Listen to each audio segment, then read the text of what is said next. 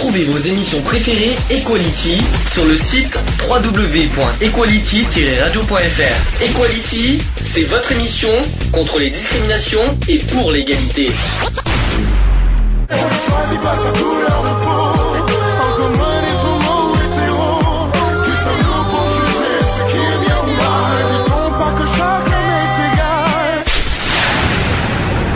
L'union fait la force. Equality. C'est le sujet du jour. Sujet du jour. La politique.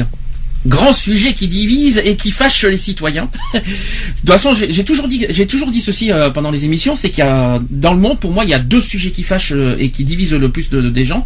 C'est la politique et euh, la religion.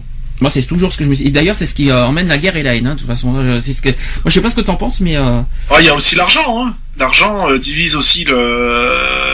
les Français, enfin les Français, le monde, quoi. Je veux dire, parce que il y a toujours, il y a toujours cette euh, inégalité des de la classe moyenne et de la, la très grande classe, quoi. Donc euh, baisse, voilà. baisse le volume de ton micro, s'il te plaît. Ça, ça va pas être simple parce que il est vraiment baissé de chez baissé. Ah ouais, ben, je sais pas pourquoi, mais c'est peut-être sur ton ordinateur qu'il faut baisser le micro. Peut-être pas sur euh, autre chose, sur les paramètres du son.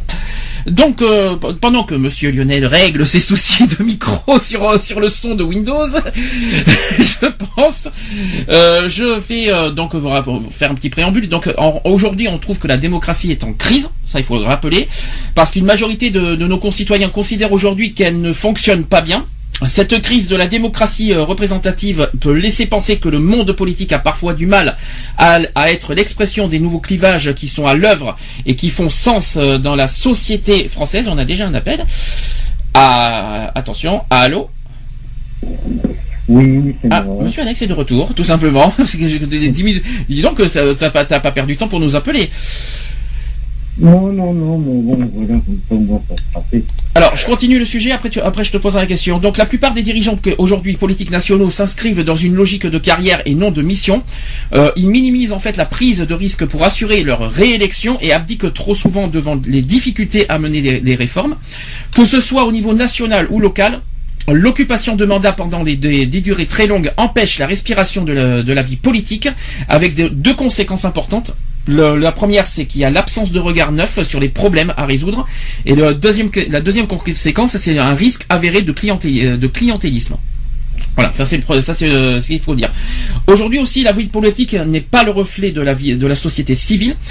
Il y a un sondage qui dit qu'actuellement 43% des députés et 48% des sénateurs sont issus de la sphère publique, alors que les fonctionnaires ne représentent que 20% de la population active française. Ça, je pense que pas beaucoup le savaient ça. Ensuite, principale conséquence de tout ça, c'est que les politiques gouvernent et légifèrent sur des problématiques qui connaissent mal. Est-ce que ça, on en parlera après. Est-ce que les députés et les sénateurs d'aujourd'hui euh, légifèrent des, euh, font des lois qui, alors qu'en fait ils s'y connaissent mal Ça, ça sera la grande question qu'on se se posera. Les élus issus aussi de la fonction publique ont pour seule référence d'organisation cette dernière, avec ses modes de fonctionnement spécifiques dont certains apparaissent archaïques. Nous partons du principe que la politique n'est pas un métier, mais une mission temporaire durant laquelle un citoyen apporte ses compétences à la collectivité.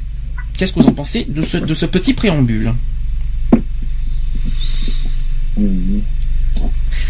Merci Lionel, merci Lionel, de, merci Lionel de, te- de, de- de réfléchir à ça, c'est bien. Je, vais- je vais quand même, je vais quand même poser. Réfléchis bien Lionel, euh, je, je le vois en train de réfléchir, en train de méditer à ce que je viens de dire. Je vais quand même poser. euh, Tu te rappelles, tu te rappelles Alex, euh, j'ai oublié de t'appeler Alex au niveau de la radio. Euh, on en a parlé hier euh, quand on s'est vu. Je t'ai dit que tu as pas échappé à la question. de toute façon, est-ce que tu peux nous dire ta façon de penser sur la politique aujourd'hui? Alors sans être vulgaire, sans être arrogant par contre, si c'est possible. Euh, sur ma façon de penser au niveau de la politique actuellement, euh, voilà, c'est que euh, personnellement, ils, ils parlent un peu trop et ils agissent pas assez. Alors pour toi, c'est-à-dire ils promettent, ils promettent, mais au niveau action, euh, que dalle quoi. Il y a, rien qui Il y a a rien de rien du concret. tout. D'accord. Est-ce que tu as des exemples? Euh, bah, c'est comme euh, il devait, euh, je crois qu'il devait euh, augmenter les salaires au niveau des, des femmes et or euh, C'est fait ça. à l'heure actuelle. Il y a une loi qui est faite, hein. Ça fait Ah, c'est fait ça. La Oui, loi, il y a la loi elle du est 4 août pas- 2014 Elle n'est pour pas ça. mise en application. Si, si, elle est faite. Ah, si, si. La loi du, Elle- la loi du, attends, Elle n'a excuse-moi. pas été mise en application. Excuse-moi, si, si, il y a la- c'est une loi qui a, qui a été faite en août 2014. Si, si, il y a- il y a- elle est faite. Oui. Maintenant, Oui, par, mais par contre, actuellement, non, mais par, actuellement, ce n'est pas le cas. Ils ont toujours, euh, les femmes sont toujours en de voilà, c'est ça qu'il faut se dire. C'est que la loi existe, mais elle est mal euh, respectée par les entreprises, surtout. C'est ça qu'il faut se dire. C'est pas que c'est mal. C'est pas la politique- que, c'est pas la faute de la euh, politique, ça. Forcément, il y a, il y a un manque de communication entre les, entre les lois qu'ils font et les applications. Oui, mais il y je un pense, manque de communication. oui, mais à qui la faute? À cause de, de ceux qui font les lois ou, ce- parce qu'on, ou à, ou à cause de ceux qui ne respectent pas les lois? Ah bah, euh, bah c'est ceux qui les, qui les font, qui communiquent pas les lois comme. euh, Ah, pourtant, je pense que toutes les comme, euh, entreprises le savent, ça, maintenant. C'est comme j'ai vu les infos aujourd'hui.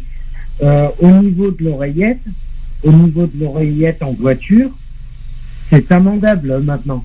Et Oui. l'application, l'application, elle est faite. Combien euh, déjà d'euros, a- euh, combien d'amendes Je crois que c'est soit 90, soit 135. C'est un des deux, je crois, pour euh, le, le- le portable ou l'oreillette au volant. C'est combien Alors, a- apparemment, de ce que j'ai Euh, entendu, c'est moi, il 135 serait euros d'amende. C'est 90 ou, 130 C'est ou 135 135. C'est 135, je crois, il me semble. 135. Oui, il me semble aussi. euh, il me semble. Il me semble qu'il y a deux lois euh, d'amende. C'est ça, Lionel, je crois. Alors Euh, moi, ce que j'ai été entendu à midi, en fait, c'est qu'ils ils, s'est- ils étaient pas encore d'accord sur le, le tarif de l'amende, Ouais. euh, qui, que ça allait être, euh, on allait être informé euh, là dans les jours qui viennent, quoi. Bon, je, vais, je vais faire du mieux. Alors, je, je, je, je m'excuse aux auditeurs. Il y a des soucis de micro. euh, il y en a un qui est faible et l'autre qui est fort. Je sais pas comment je vais faire pour m'en sortir. Mais- Pourtant, mon réglage, il est au minimum, donc. euh, Mais bon, je, je, si vous entendez, euh, si vous avez, euh, si ça vous crache dans les casques, je, je m'excuse. Ça ne vient pas de moi, malheureusement. ça vient de, de, de la personne qui parle, qui a un souci de réglage. Mais bon, c'est c'est pas grave. On va s'en sortir. Euh, question générale. Donc la politique.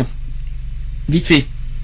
Aujourd'hui. Bah, au niveau de la politique, euh, voilà, c'est que ça serait bien que pour euh, pour euh, que tous les citoyens soient en accord avec les lois qui sont proposées, qui sont décidées, qu'ils les mettent bien en application au lieu de tourner, au lieu de faire du chat à la souris.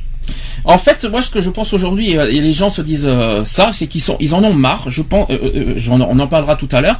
Ils ont, ils commencent à en avoir ras-le-bol de la guéguerre entre la gauche et la droite. Et en fait, il y a rien de Euh, oui, concret. C'est-à-dire, c'est- c'est-à-dire, oui. Surtout que c'est stupide. Bah, le, ce qui, ce qui, en gros, les, euh, les citoyens aujourd'hui commencent à être lassés de ça. C'est-à-dire qu'il n'y a rien de concret pour les citoyens. On voit qu'est-ce, qu'on, qu'est-ce que les politiques nous voient, euh, nous montrent à la télé et nous montrent au, au quotidien. C'est leur guerre perpétuelle entre entre les, le- le- les, deux oppositions, c'est-à-dire la gauche et la droite. En gros, c'est ça euh, aujourd'hui que les citoyens en ont marre. Et puis ça s'est bien vu euh, lors des votes des départementales la semaine dernière.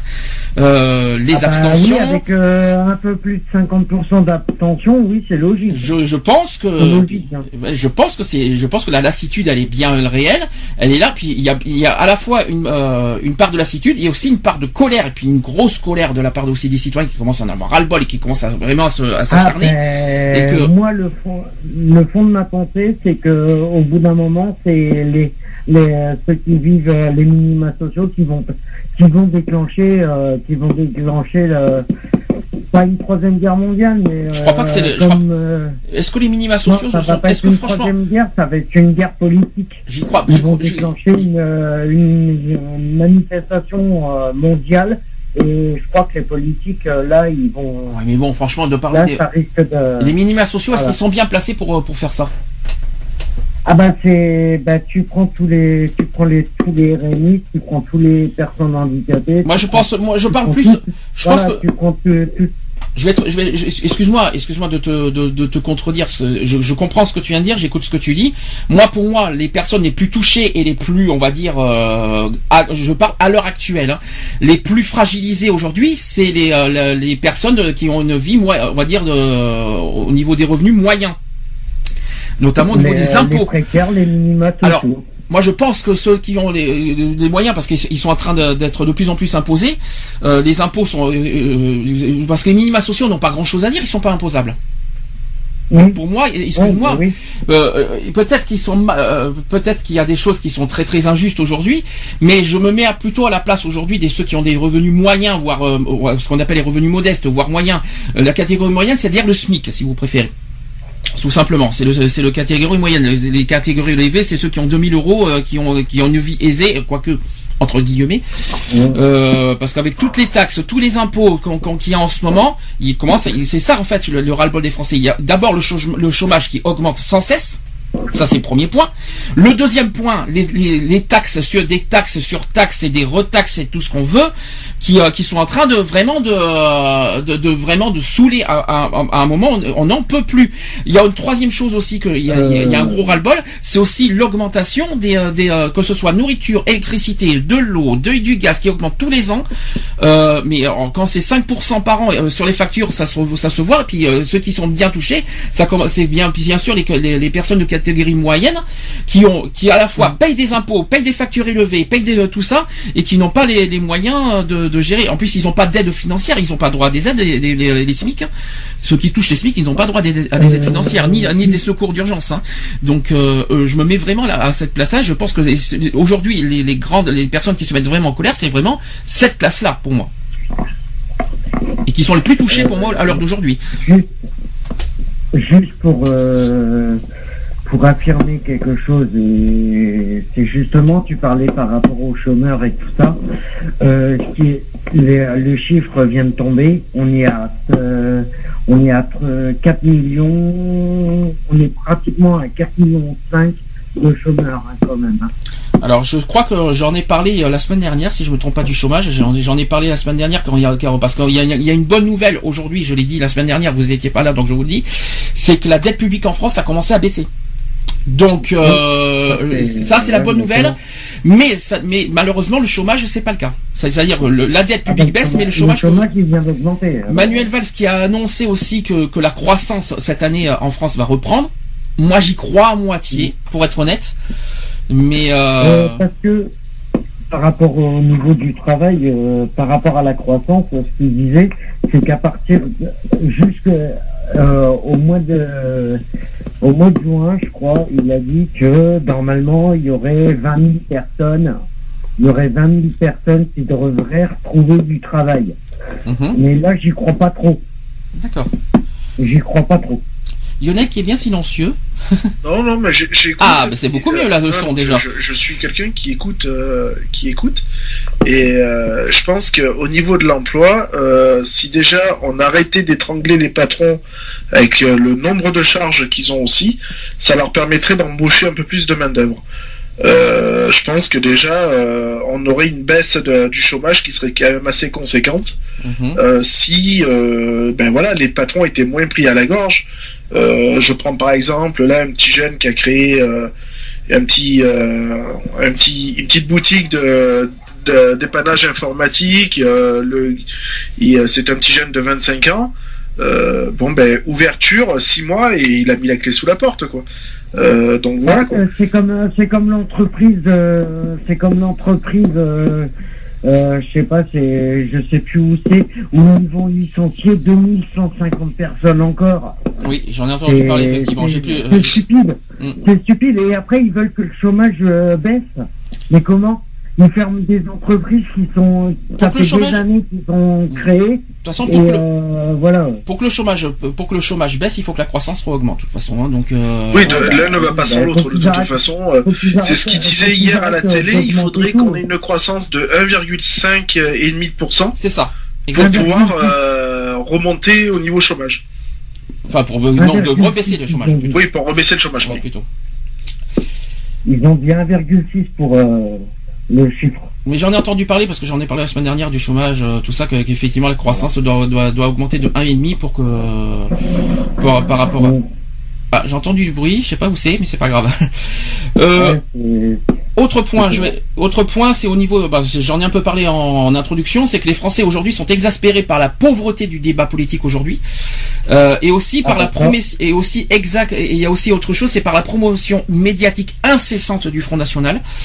Euh, parce que c'est vrai qu'on voit beaucoup le Front National ces, ces jours-ci. Hein. On les met beaucoup en avant tellement qu'on les mettait. En, pourquoi on les voyait beaucoup? Parce qu'on leur mettait, on les voit, ils étaient considérés comme les premiers partis de France, comme les favoris dans le dans les départementales. Donc forcément, on les voyait beaucoup plus souvent. Or aujourd'hui, ben, les sondages, ont, les résultats ont été pas forcément en faveur du Front National du tout. Ah bah, ils ont fait 0% au départemental. Hein. Mais ce qui nous embête, c'est qu'aujourd'hui, voilà, le problème, c'est que le Front National est très représenté au niveau des médias. Et du coup, ça leur, euh, ils sont contents, ils sont ravis parce qu'ils se mettent, on les, pour eux, ils jubilent parce qu'ils ont peut-être perdu, euh, en gros, euh, les départementales parce que pour moi ils ont perdu. Ils ont pas ils ont pas eu d'abord ils ont pas de département ils ont pas ils ont pas ils ont pas tant de, de, députés euh, pas de députés. Pourquoi je parle de députés? De conseillers départementaux. Ils en ont que 65 si je me trompe pas. J'en parlerai tout à l'heure dans les actus. Euh, voilà. Donc euh, mais ils sont surreprésentés parce que ils sont ils s'affichent en tant que premier parti de France en tant que si en tant que là en tant que et aujourd'hui les Français sont exaspérés. ils se sont dit vainqueurs. Enfin quand j'ai entendu Marine Le Pen parler, elle se dit vainqueur. Euh, non, t'es pas vainqueur. Ah, pas vainqueur. C'est c'est quand même une défaite euh, conséquente. Euh, même si au premier tour, tu, tu, ils ont espéré quelque chose, le, le, second tour a été quand même pour eux un tsunami. Quoi. Ils ont, ils ont tout, les, toutes les probabilités où ils pouvaient récupérer des départements, ils ont tout perdu, quoi. Donc, euh, mis à part un département qui est en bis-bis avec la gauche et la droite, je sais pas trop quoi là. Mmh. J'ai vu, euh, j'ai vu, je crois que c'est du côté de Perpignan ou un truc comme ça. Euh, enfin voilà, quoi. Je veux dire, mais ils ont tout perdu, quoi. Je veux dire, donc. On a échappé au Vaucluse, hein, quand même au passage. Ça, ça a failli. Hein, ben, oui, oui, oui. Donc oui, c'est clair parce que bon, quand même, le Vaucluse, il faut dire ce qui est, quoi. C'est, c'est le, le Front National, il est bien implanté. Euh, ben, par chance, voilà quoi, je veux dire. Donc ben, les gens se sont rabattus, ben, soit à droite, soit à gauche. Euh, c'est toujours pareil, quoi, je veux dire. Donc euh, voilà, moi je pense qu'il serait temps que les politiques quand même se mettent un petit peu à travailler main dans la main et et arrêter de penser à leur parti, c'est-à-dire ouais mais moi je suis pour le social, toi t'es pour euh, euh, euh les riches et tout. Non, c'est euh, écoute voilà donne-moi tes idées, moi je les prends en compte et on va travailler ensemble dessus. C'est tout. C'est euh, et non au lieu de se faire la, la guerre comme c'est pas permis. Euh, travailler ensemble quoi je veux dire et je je pense que euh, on, s'en sortirait pas trop mal je veux dire quand on prend d'autres pays comme l'Angleterre ou même même l'Allemagne euh, ils ont pas 50 déjà, ils ont pas 50 parties et ils s'en sortent bien, quoi. Je veux dire, euh, moi je pense qu'on devrait prendre exemple là-dessus, quoi. Alors, j'ai en, tout cas, moi je vais vous laisser. Bah, tu nous appelles si tu veux plus tard parce que je crois que je crois que oui, parce qu'il y a le goûter, je crois. J'essayerai de vous, euh, de vous rappeler un peu plus tard ou sinon, bah. Bisous à tous les auditeurs et bisous à tout le monde. Ça marche. Essaye de nous rappeler euh, vite fait. je, te, euh, je te poserai des questions si tu nous appelles tout à l'heure. D'accord? Ça marche? Et merci. Et merci de ton appel. Bisous à tous. Bisous. Bisous, bisous. Donc euh, un son, oui, je, non mais vas-y nargue-moi bien Lionel. Je te, je te remercie de ce de ce truc sur la cave, ça fait très plaisir. non mais t'inquiète pas, ce soir je mangerai mieux. Euh, donc il y a un sondage qui a été mis en ligne quand même, alors un sondage tout frais hein, euh, qui date du 24 mars 2015 quand même, euh, sur le site du magazine Le Point qui confirme l'exaspération des Français quant à la pauvreté du débat politique et, quant à la promotion médiatique incessante du Front National. Alors, il ne s'agit certes que d'un sondage en ligne dont la formulation des questions est sujette à caution et dont la représentativité euh, de l'échantillon peut être contestée. Euh, donc voilà, j'ai le sondage. Alors, quels enseignements tirez-vous de la campagne électorale des élections départementales? Ça, c'est la question. À 52,9% des votants, ils ont répondu, elle a une fois de plus montré la pauvreté du débat politique français. On n'a parlé que, euh, que avec en, majuscule du Front National. 52,9% des sondages. Ça fait beaucoup. Euh, au niveau du sondage, 8% des, euh, des votants disent que l'UMP a redressé la tête et amorce son retour au pouvoir. La preuve, résultat aujourd'hui, c'est le cas. À 22,1% dans le sondage, le Front National s'est installé dans, notre paysage politique et il sera difficile de l'en déloger. Est-ce que c'est vrai ou est-ce que c'est qu'on en ou est-ce que c'est possible? Ah ben c'est totalement vrai. De toute façon, euh, faut s'attendre aux prochaines élections euh, telles qu'elles soient euh, à la présence à une présence forte du Front National de toute façon. Et puis au plus ça va aller, au plus elle sera présente. Euh, à 16,9% de, des votants, le rejet de François Hollande et du Parti socialiste s'amplifie et devient préoccupant.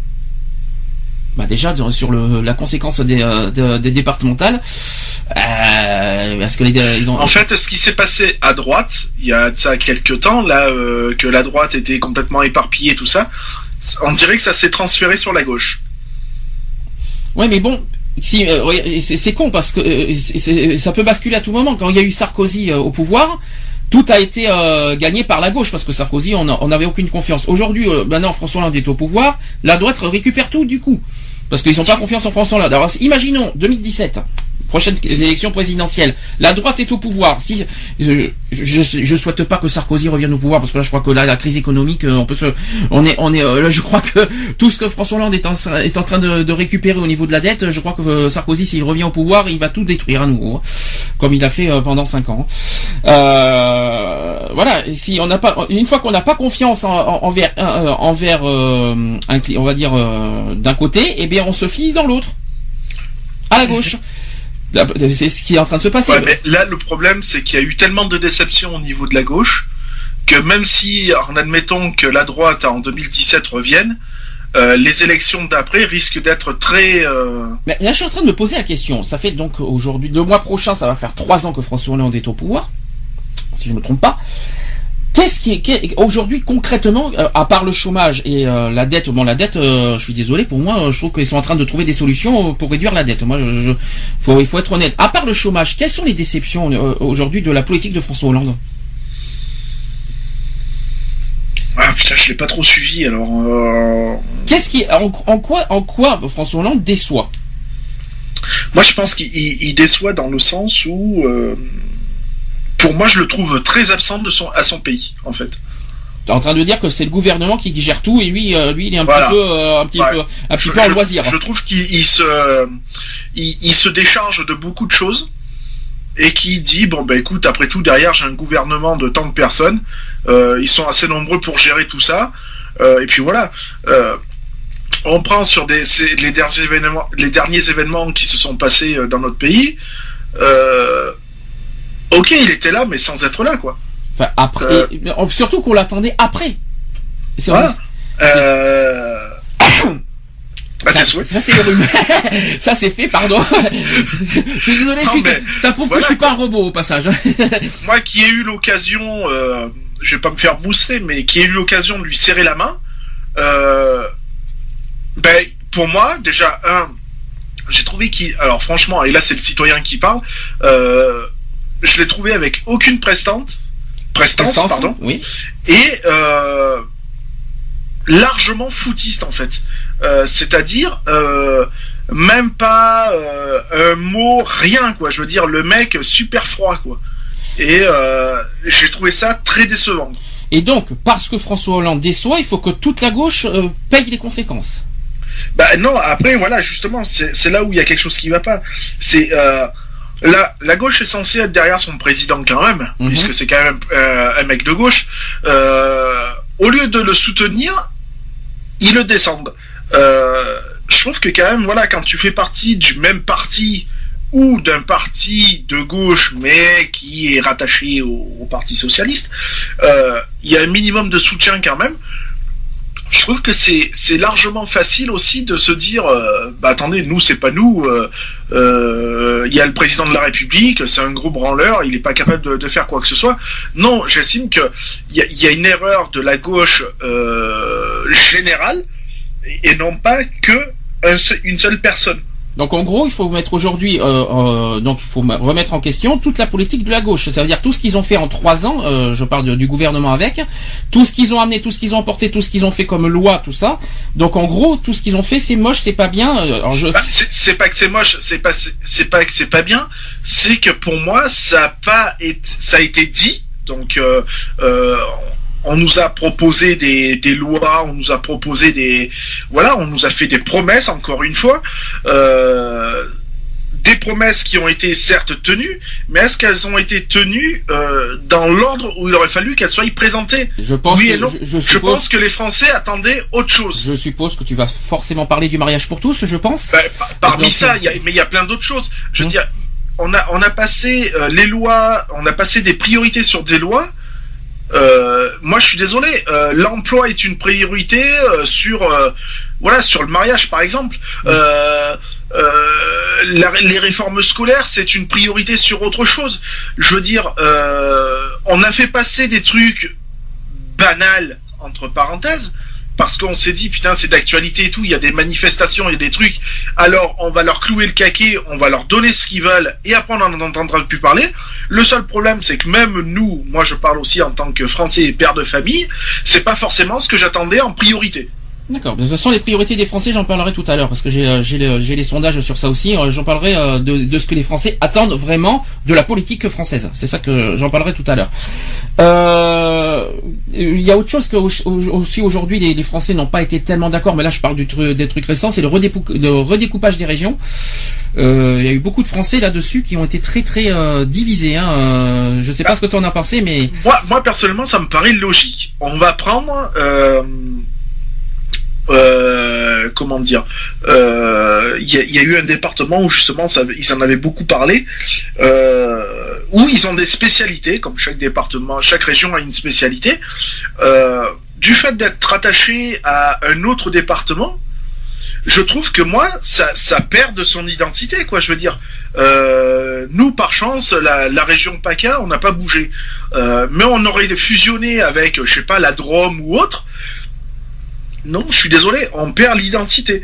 Euh, chaque région a une, a une identité, a un savoir-faire, a- et tout ça, euh, ben ça se perd quoi. Ça se perd parce que ben voilà, à Toulouse, ben on a le cassoulet toulousain.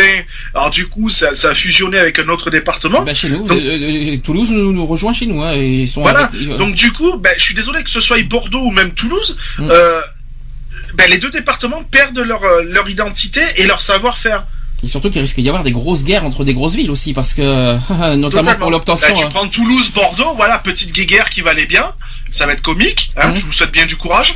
Euh, Mais c'est pas mieux en Bretagne, parce que Nantes qui rejoint la Bretagne. ah ouais, euh, là ça va être, voilà. euh, ça va, va être- va dire, va dire un Nantais que c'est un Breton, quoi. Non, mais il faut arrêter les conneries, Surtout, quoi. y a- surtout que là-dessus, euh, les Nantais sont pas d'accord du tout. Hein, donc, euh, Bah, et que ce soit les Nantais ou même les Bretons, quoi. Je veux dire, euh, un Breton ne se sentira jamais dans, dans un Nantais, quoi. Euh, Excuse-moi. Hein. Enfin, je sais Euh, pas. Est-ce que, est-ce que, euh, il faudrait que je voie le, le redécoupage définitif parce que je l'ai pas vu. euh, le, décou- le redécoupage dé- définitif des régions. Je crois qu'il y en a 13 maintenant qui vont être, euh, qui vont, à partir du 1er janvier 2016. Si je me trompe pas, j'ai pas, j'ai pas vu le nouveau, mais il me semble que, alors un coup c'était ça, un autre jour c'était ça, mais l'autre aussi mais c'était ça. Mais finalement, comme tu dis, pour toi, il y a des départements qui perdent leur identité quand euh, le fait qu'ils rejoignent une autre région. C'est ça que tu veux dire? Voilà, tout à fait. Donc bon, nous on risque rien, nous rien parce qu'on reste à Aquitaine, mais ça va changer de, de, de nom. Je sais qu'il y a le Poitou, enfin d'après le découpage, je crois qu'il y a le Poitou qui rejoint l'Aquitaine, si je me trompe pas. Euh, et à un moment, à un moment, il y avait plusieurs découpages, mais je crois qu'il y a ce problème-là maintenant. Du coup, euh, c'est hyper compliqué. Enfin bon, on en parle. euh, si tu as le redécoupage, tu, tu, tu me le dis parce que je l'ai pas. Je- J'en parlerai une autre fois. Euh, je- J'en avais parlé à un autre moment parce qu'il y avait plusieurs possibilités de découpage. Je crois que ça y est, c'est fait maintenant. Alors concernant le, les résultats du sondage que je viens de dire, si on réfléchit, alors d'une part, euh, ce résultat témoigne d'une indifférence générale pour le sort du Parti socialiste, parce que les Français ont compris que François Hollande et le Parti socialiste ne sont pas le vrai sujet du moment. De, deuxième possible, deuxième euh, chose, c'est que par rapport à l'impasse du, Front National, auquel ce parti continue de susciter une hostilité très majoritaire et irrémédiable. Troisième euh, point sur ce sondage, c'est qu'on parle aussi du très grand euh, scepticisme que suscite l'UMP, avec un score de 7,9% euh, qui est bien faible et témoigne que les Français considèrent que Sarkozy et l'UMP comme des pions du système, à l'instar de François Hollande et du Parti, et du Parti Socialiste. Autre point, c'est que aussi on parle de, l'énorme mécontentement des Français devant l'absence du vrai débat politique que leur propose. Alors on parle, on parle souvent de, l'UMPS. Alors maintenant on parle de FN-UMPS, tant qu'on soyons fous. Euh, et les médias qui, se, qui les font mousser.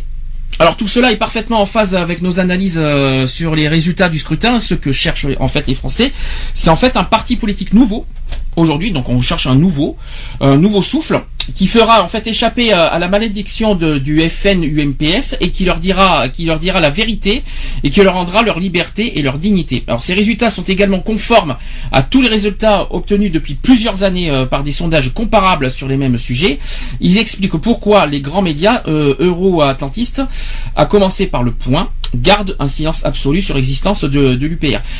Donc en gros la question aujourd'hui est-ce que est-ce qu'en fait maintenant euh, l'UMP, euh, le, le, PS, tout ça est-ce que ça devient pas trop ancien ou est-ce qu'il faut faire un renouveau total au niveau de, de, la gauche et de la droite? Telle est la question.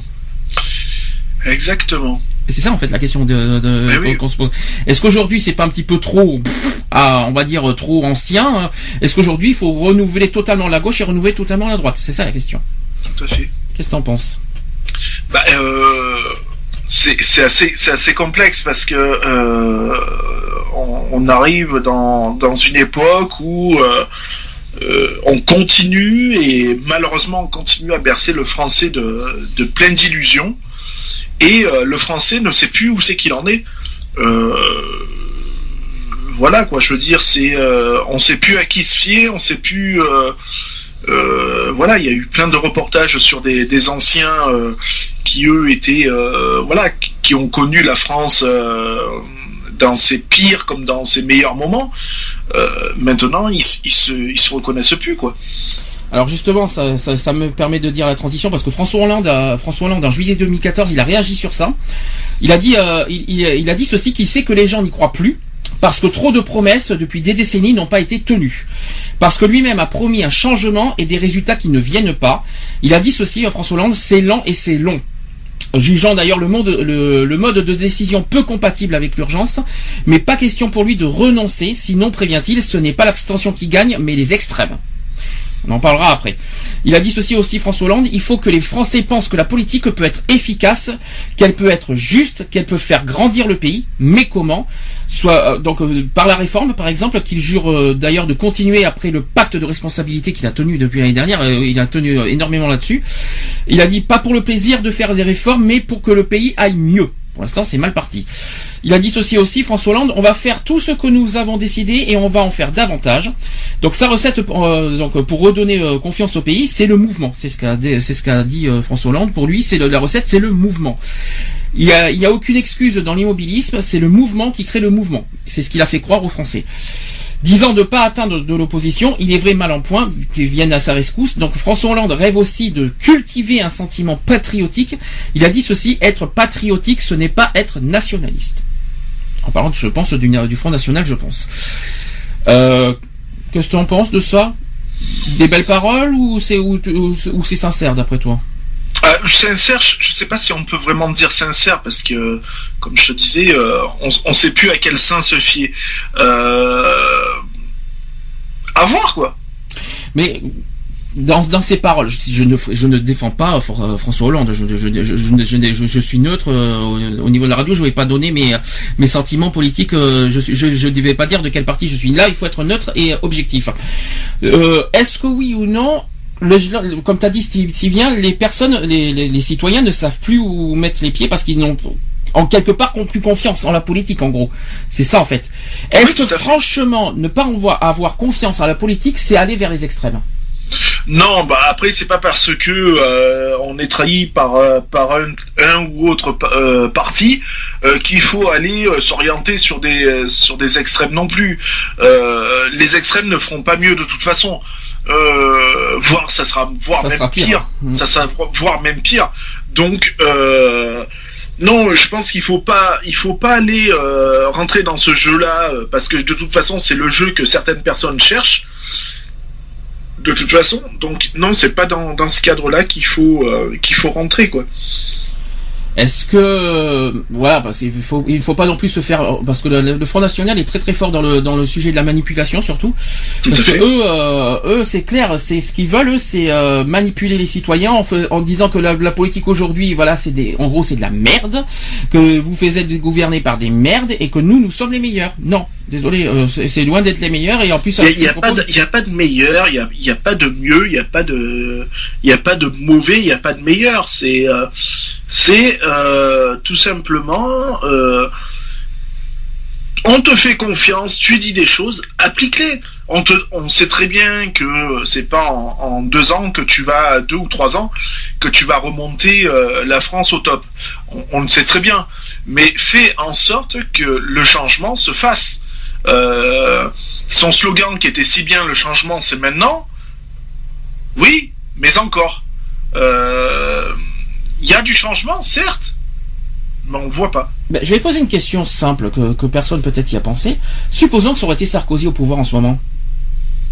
Est-ce que la France aurait changé Est-ce que la France aurait changé? Bon, il n'y aurait pas eu le mariage pour tous, ça c'est sûr. Oui, ça, Mais euh, euh, bon, ça c'est sûr. oui. Mais euh, est-ce que est-ce qu'avec Sarkozy on aurait été mieux? À l'heure d'aujourd'hui Est-ce qu'aujourd'hui est-ce que Sarkozy aurait aurait aurait rétabli le chômage? Est-ce qu'il aurait rétabli le Est-ce qu'il aurait inversé la courbe de, de la dette publique? pe- Peut-être, peut-être pas. Surtout qu'en surtout qu'en plus que la courbe la, la courbe de la dette publique a doublé à cause de Monsieur Sarkozy quand même. Hein. Oui, ben Euh, c'est logique. euh, hein. euh, où euh, là où Sarkozy, pour moi, a grillé ses, ses cartes, c'est au moment de son élection, quoi. Il a été élu, il a trouvé le moyen quand même de de, de, de se faire une petite enveloppe salariale euh, qui était pas- qui était pas négligeable. Euh, non, je veux dire, euh, euh, de quel droit déjà? Euh, C'est pas parce que tu es élu président de, de la France que euh, ça te donne le droit de te dire oh bah tiens je vais augmenter mon petit salaire de 140%. Mhm. Non, je suis désolé. Euh, faut arrêter les conneries. Je veux dire, la France, elle est déjà endettée, qu'elle en peut plus. Elle est asphyxiée et elle continue de s'asphyxier. Et toi, tu, au lieu de te dire bon, je leur fais cadeau et euh, et on n'en parle plus. Non, toi, tu prends, tu te permets de prendre encore dans les dans les caisses et de- et d'asphyxier euh, les la les, les petits Français encore plus quoi parce que les gros ne sont pas touchés c'est les petits qu'on touche Parce que Forcément. trouve- parce que moi, bah, à ma connaissance, là, tant qu'on parle de François Hollande, moi je trouve un peu injuste tout- toutes les attaques qu'il y a sur lui. D'accord, il n'a pas forcément tenu ses promesses, et ses engagements qu'il a fait, mais je trouve tellement, je trouve un peu injuste toutes les attaques qu'il y a sur lui, alors que sous Sarkozy, on a eu un gros, un plus grave problème. C'est ça que je veux dire. bien sûr bien sûr Euh, tout à fait. là, je parle au niveau On- économique, hein, donc. Euh, on sait très bien que bon ben voilà euh, Hollande il est ce qu'il est euh, il fait ce qu'il peut avec ce qu'il a Euh, il a un gouvernement qui euh, euh, qui bat un peu de l'aile donc euh, c'est pas évident de, de gouverner avec un gouvernement que que tu peux plus ou moins gérer quoi Mhm. donc euh, c'est pas évident quoi. Après euh, c'est sûr que demain il me dit tiens t'as qu'à prendre ma place et tu verras bien. Honnêtement je lui laisse sans problème quoi. Je cherche même pas à l'avoir quoi. Et puis ça m'intéresse pas du tout. Euh, mais euh, je pense qu'il faut que euh, voilà quoi que même lui tape un peu du poing sur la table parce que c'est quand même lui le chef de l'État, c'est quand même lui qui a le dernier mot. Voilà, de dire, écoutez, c'est bon, stop, quoi, ça suffit. Ok, on a fait des erreurs. Prouvons maintenant aux Français qu'on a pris conscience de nos erreurs et qu'on et qu'on change tout ça. Là, j'ai l'impression qu'en fin de compte, ils font des erreurs, ils voient les erreurs, mais ils se confortent dedans. Donc euh, du coup, euh, ben non, ça peut pas marcher, quoi. Donc euh, bilan vite fait euh, de, donc de François Hollande. On- donc euh, la grosse critique qu'on peut faire pour lui, c'est qu'il est très effacé en gros, qu'il s'occupe Ah pas oui, moi je le, moi je le trouve très effacé. Pratiquement voilà, pas présent. On va dire ça comme ça. Voilà, ouais, je, je pense que voilà, il est quand même bien absent de, sur le territoire. Quoi. Et sur les trois ans de politique de la gauche, reproche ou pas reproche? Non, pas reproche, parce que bon, quand même, on arrive un petit peu à respirer quand même. Euh, je vais pas dire que c'est le top du top, mais on, on respire un petit peu quand même. Il y a quand même eu des, des bonnes choses de fait. Il y a quand même un, Euh. autre- il y a un autre point noir quand même euh, qu'il faut quand même souligner. Il faut, di- faut dire une chose, c'est qu'au niveau de l'égalité, moi je pense que le, le- le grand atout de ces trois ans de, de- de- du Parti socialiste, c'est qu'ils essayent de rétablir l'égalité en France. Ça c'est ça c'est ça c'est quand même le gros point positif de la gauche. Le point négatif, c'est toutes ces taxes, on va dire. Ah oui, non, c'est- sûr. Et puis, et puis c'est pas fini, quoi. Je veux dire, euh, euh, quand, euh, ben voilà, on entend encore parler d'augmentation pour l'EDF, on entend encore, Mm. Voilà quoi. Je veux dire, le français, il, en- il n'en peut plus, quoi. Mm. Et euh, je, je veux bien comprendre qu'il faut récupérer de l'argent et tout, mais on tape aux mauvaises portes. Moi, Encore une fois, on tape aux mauvaises portes. Je suis pas convaincu que euh, qu'on aurait que Sarkozy, et si c'était Sarkozy qui aurait été encore au pouvoir euh, cette année, je suis pas convaincu que euh, qu'au niveau économique il y aurait pas eu d'aug- d'augmentation d'EDF et tout ça. Je crois qu'il y aurait eu pire. hein. Ah oui, non, mais bien sûr. Surtout, Euh, que, surtout que rappelons ce que Sarkozy a fait et je pense que beaucoup de Français l'ont oublié. Je rappelle que Monsieur Sarkozy, s'il repassait euh, président de la République euh, en 2012, il devait augmenter la taxe, euh, la TVA. Mm. Ça devait passer oui, à oui, oui. 21,6%, si, euh, 21,2 même. Il devait, s'il devait passer, il, il devait augmenter la TVA. Alors, excusez-moi du peu. Euh, si, si on a, on a aujourd'hui, excusez-moi, mais euh, la- le PS n'a pas augmenté la TVA. Ils ont juste euh, mis des- en place des taxes qui sont pas forcément non plus euh, enviables et que, que, qui ne sont pas forcément bien. Notamment les fameux 75% de taxes euh, pour ceux qui ont des revenus de 1 million. Je sais pas ce que tu en penses d'ailleurs de cette taxe, euh, si, si tu la trouves justifiée ou pas, mais euh, Bah, après, moi, personnellement, euh, le jour où je toucherai un million, euh, les poules auront des dents. oui. Euh, c'est pas de mal à veille. Maintenant, ouais, enfin, 75%, oui, après, après, pourquoi pas, quoi, je veux dire, euh, si ça tombe sur une personne, euh, comme une, euh, une grande personnalité ou un truc comme ça, ouais, ok, y a pas de souci. Et les Euh, impôts et les impôts qui ont été maintenant, maintenant qui touchent les revenus modestes. Ah, ben, Là, oui, là, c'est pas la bienvenue, hein, de Là, toute je, façon. crois, je crois que c'est ça qui, est- je crois que c'est le gros point noir de ces dernières années. Je pense, c'est le fait que le- on va le voir parce qu'on est en mois d'avril, on va le voir pour, par rapport aux impôts. Mais ce que je veux dire par là, c'est que je crois que c'est le gros point noir de l'année dernière, c'est le fait que les, les impôts ont touché des revenus modestes. Hein. Ce que j'appelle des revenus moyens. Je pense pas que c'est modeste, euh, pas encore. Ouais, non, mais euh, voilà, il faut. Moi, je défie maintenant n'importe qui euh, de cette haute autorité ou quoi que ce soit de vivre avec le minimum euh, requis et, et de payer ses impôts en plus. Et on verra bien si elle s'en sort. Je veux dire, c'est c'est bien beau euh, de rouler euh, avec des voitures, avec chauffeur et tout le bordel. Euh, en attendant, c'est quand même les, impôts des Français qui vont dedans. Euh, on paye. Les impôts vont dans les petits voyages officiels de notre président, parce que ça va dans le kérosène, ça va dans tout ce qu'on veut.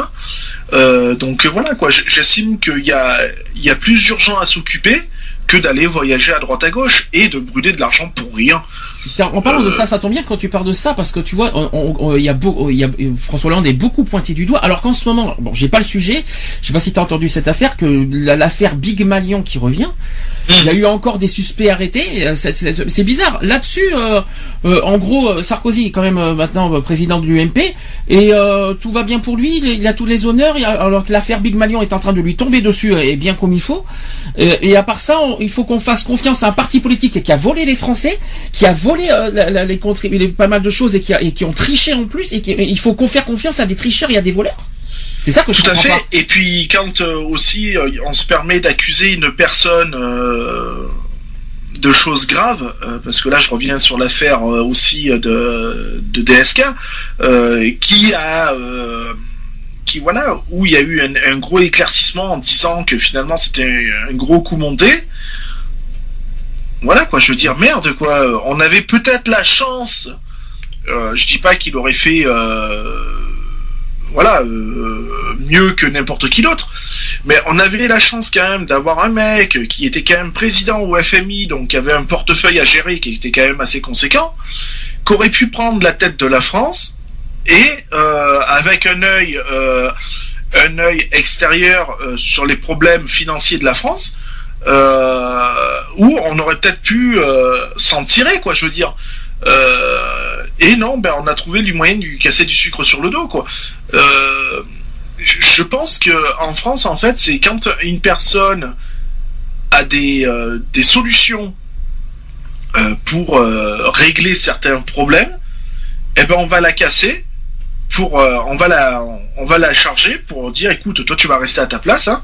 Euh, voilà quoi nous on, aime la place euh, elle est chaude on l'aime comme elle est et tout ça alors qu'on a peut-être des personnes qui seraient potentiellement euh, notre notre sauveur entre parenthèses quoi euh, qui pourrait pas- nous faire respirer quoi Je, je sais pas s'il aurait sauvé le chômage, mais en tout cas, il aurait été plus présent, c'est ça que tu veux dire. Et puis il aurait été un oui voilà il aurait ça. été plus présent et puis euh, il aurait mieux géré le portefeuille je pense D'accord. Ça, c'est bon à savoir. Euh, toi, tu, toi, tu vois comme ça.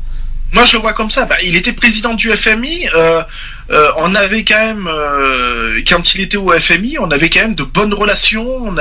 Il avait remonté pas mal de choses et tout, donc c'était pas mal, quoi. Je veux dire, le mec, quoi, il se défonçait, quoi. Et puis on l'a sabré, quoi. Revenons sur le sujet du mariage pour tous, vite fait. Là, ce qui a, la haine, la haine au niveau, la, division des Français, c'est parti du point au niveau du mariage pour tous. Tout a, tout a commencé ici, hein, quand on y réfléchit bien, notamment sur la division et notamment sur l'UMP qui a commencé à faire de la, du grave opposition sur la politique de François Hollande. C'était euh, ça, ça a commencé ici, hein. parce qu'on parle beaucoup du chômage, tout ça, mais il faut, il faut, il faut pas être dupe. Ça a bien commencé bien avant en 2013 quand même la haine, toutes les haines, tout ce qu'on voit. Bon, il y a deux choses qu'il faut que, qu'il faut dire. C'est pas parce que le mariage pour tous a été voté qu'il faut pointer du doigt les homosexuels. C'est pas notre faute, on nous avons rien demandé. Hein. c'est pas c'est pas nous qui avons voté les lois, c'est les c'est les députés. Alors si vous voulez euh, vous en prendre à des gens, prenez-vous-en aux députés, mais mais pas aux homosexuels, ça serait bien. Nous, on a le droit de vivre en, toute égalité et avoir euh, une vie euh, comme tout le monde. Je vois pas ce qu'il y a de mal là-dessus, mais ça je trouve ça moche et tellement lâche de notamment dans des manifestations de s'en prendre à des homosexuels n'est-ce pas La manif pour tous au passage. Euh, oui, une petit, un petit message que je, que je, que je me permets d'adresser, ça serait sympa.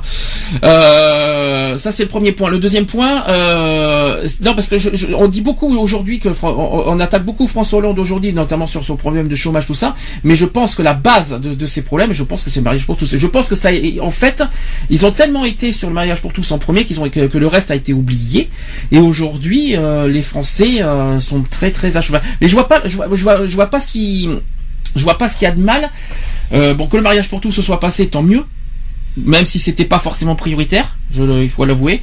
Mais je comprends, j'arrive pas à comprendre pour autant la haine des Français euh, aujourd'hui euh, contre la politique de François Hollande. Peut-être sur le chômage et encore. J'arrive pas que ce soit autant aussi intense. Moi, je pense qu'il y a eu pire auparavant. C'est ça, que je veux dire. Aujourd'hui, François Hollande est en train de, de, d'inverser la courbe de la dette et ça fait deux ans que ça dure. C'est quand même c'est pas rien comme promesse quand même ça.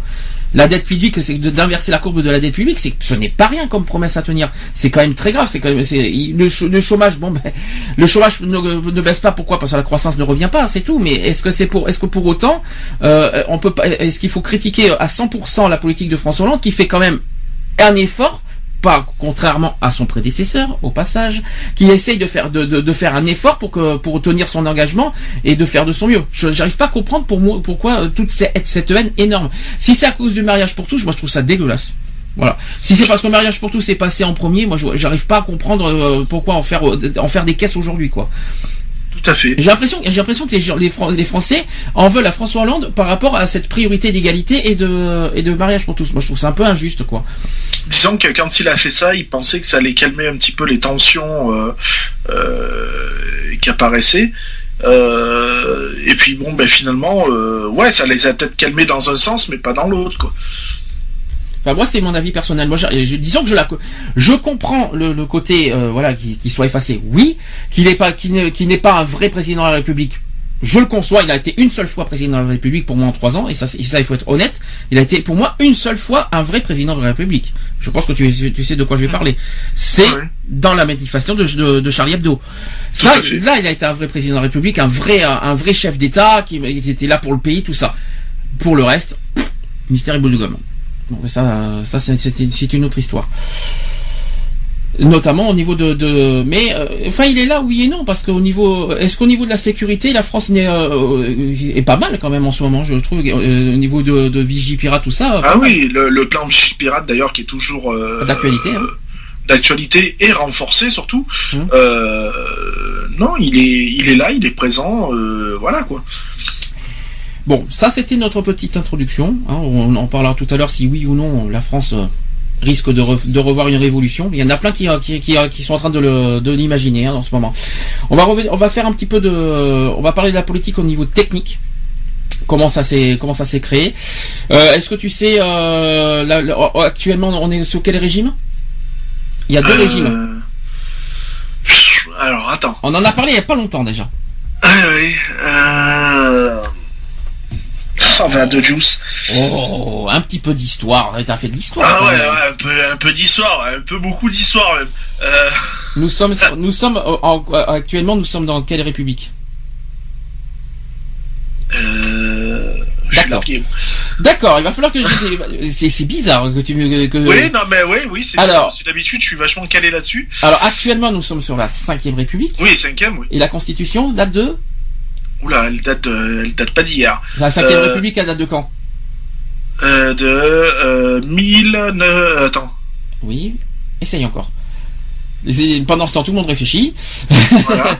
Et tout- Réfléchissez bien. ou alors, ou alors il y a, il y a des, des petits tricheurs, des petits malins. Je vais regarder sur Google. Non, non, Donc la Non, Constitution. c'est- elle est, elle est, elle est, elle est, elle est avant 80, ça c'est sûr. Ah oui, mais ça c'est sûr, oui. Ouais. c'est- je, te, je te donne un indice, c'est sous Charles de Gaulle. Hein. Oui, ouais, donc ouais, elle est pas d'hier, c'est ce que j'ai- C'est- j'étais pas né en plus, putain. mais moi non plus, hein. euh, Si tu me, euh, je- euh, oui, bonjour, madame, bienvenue dans les, non, pardon, euh, 1958. Ouais.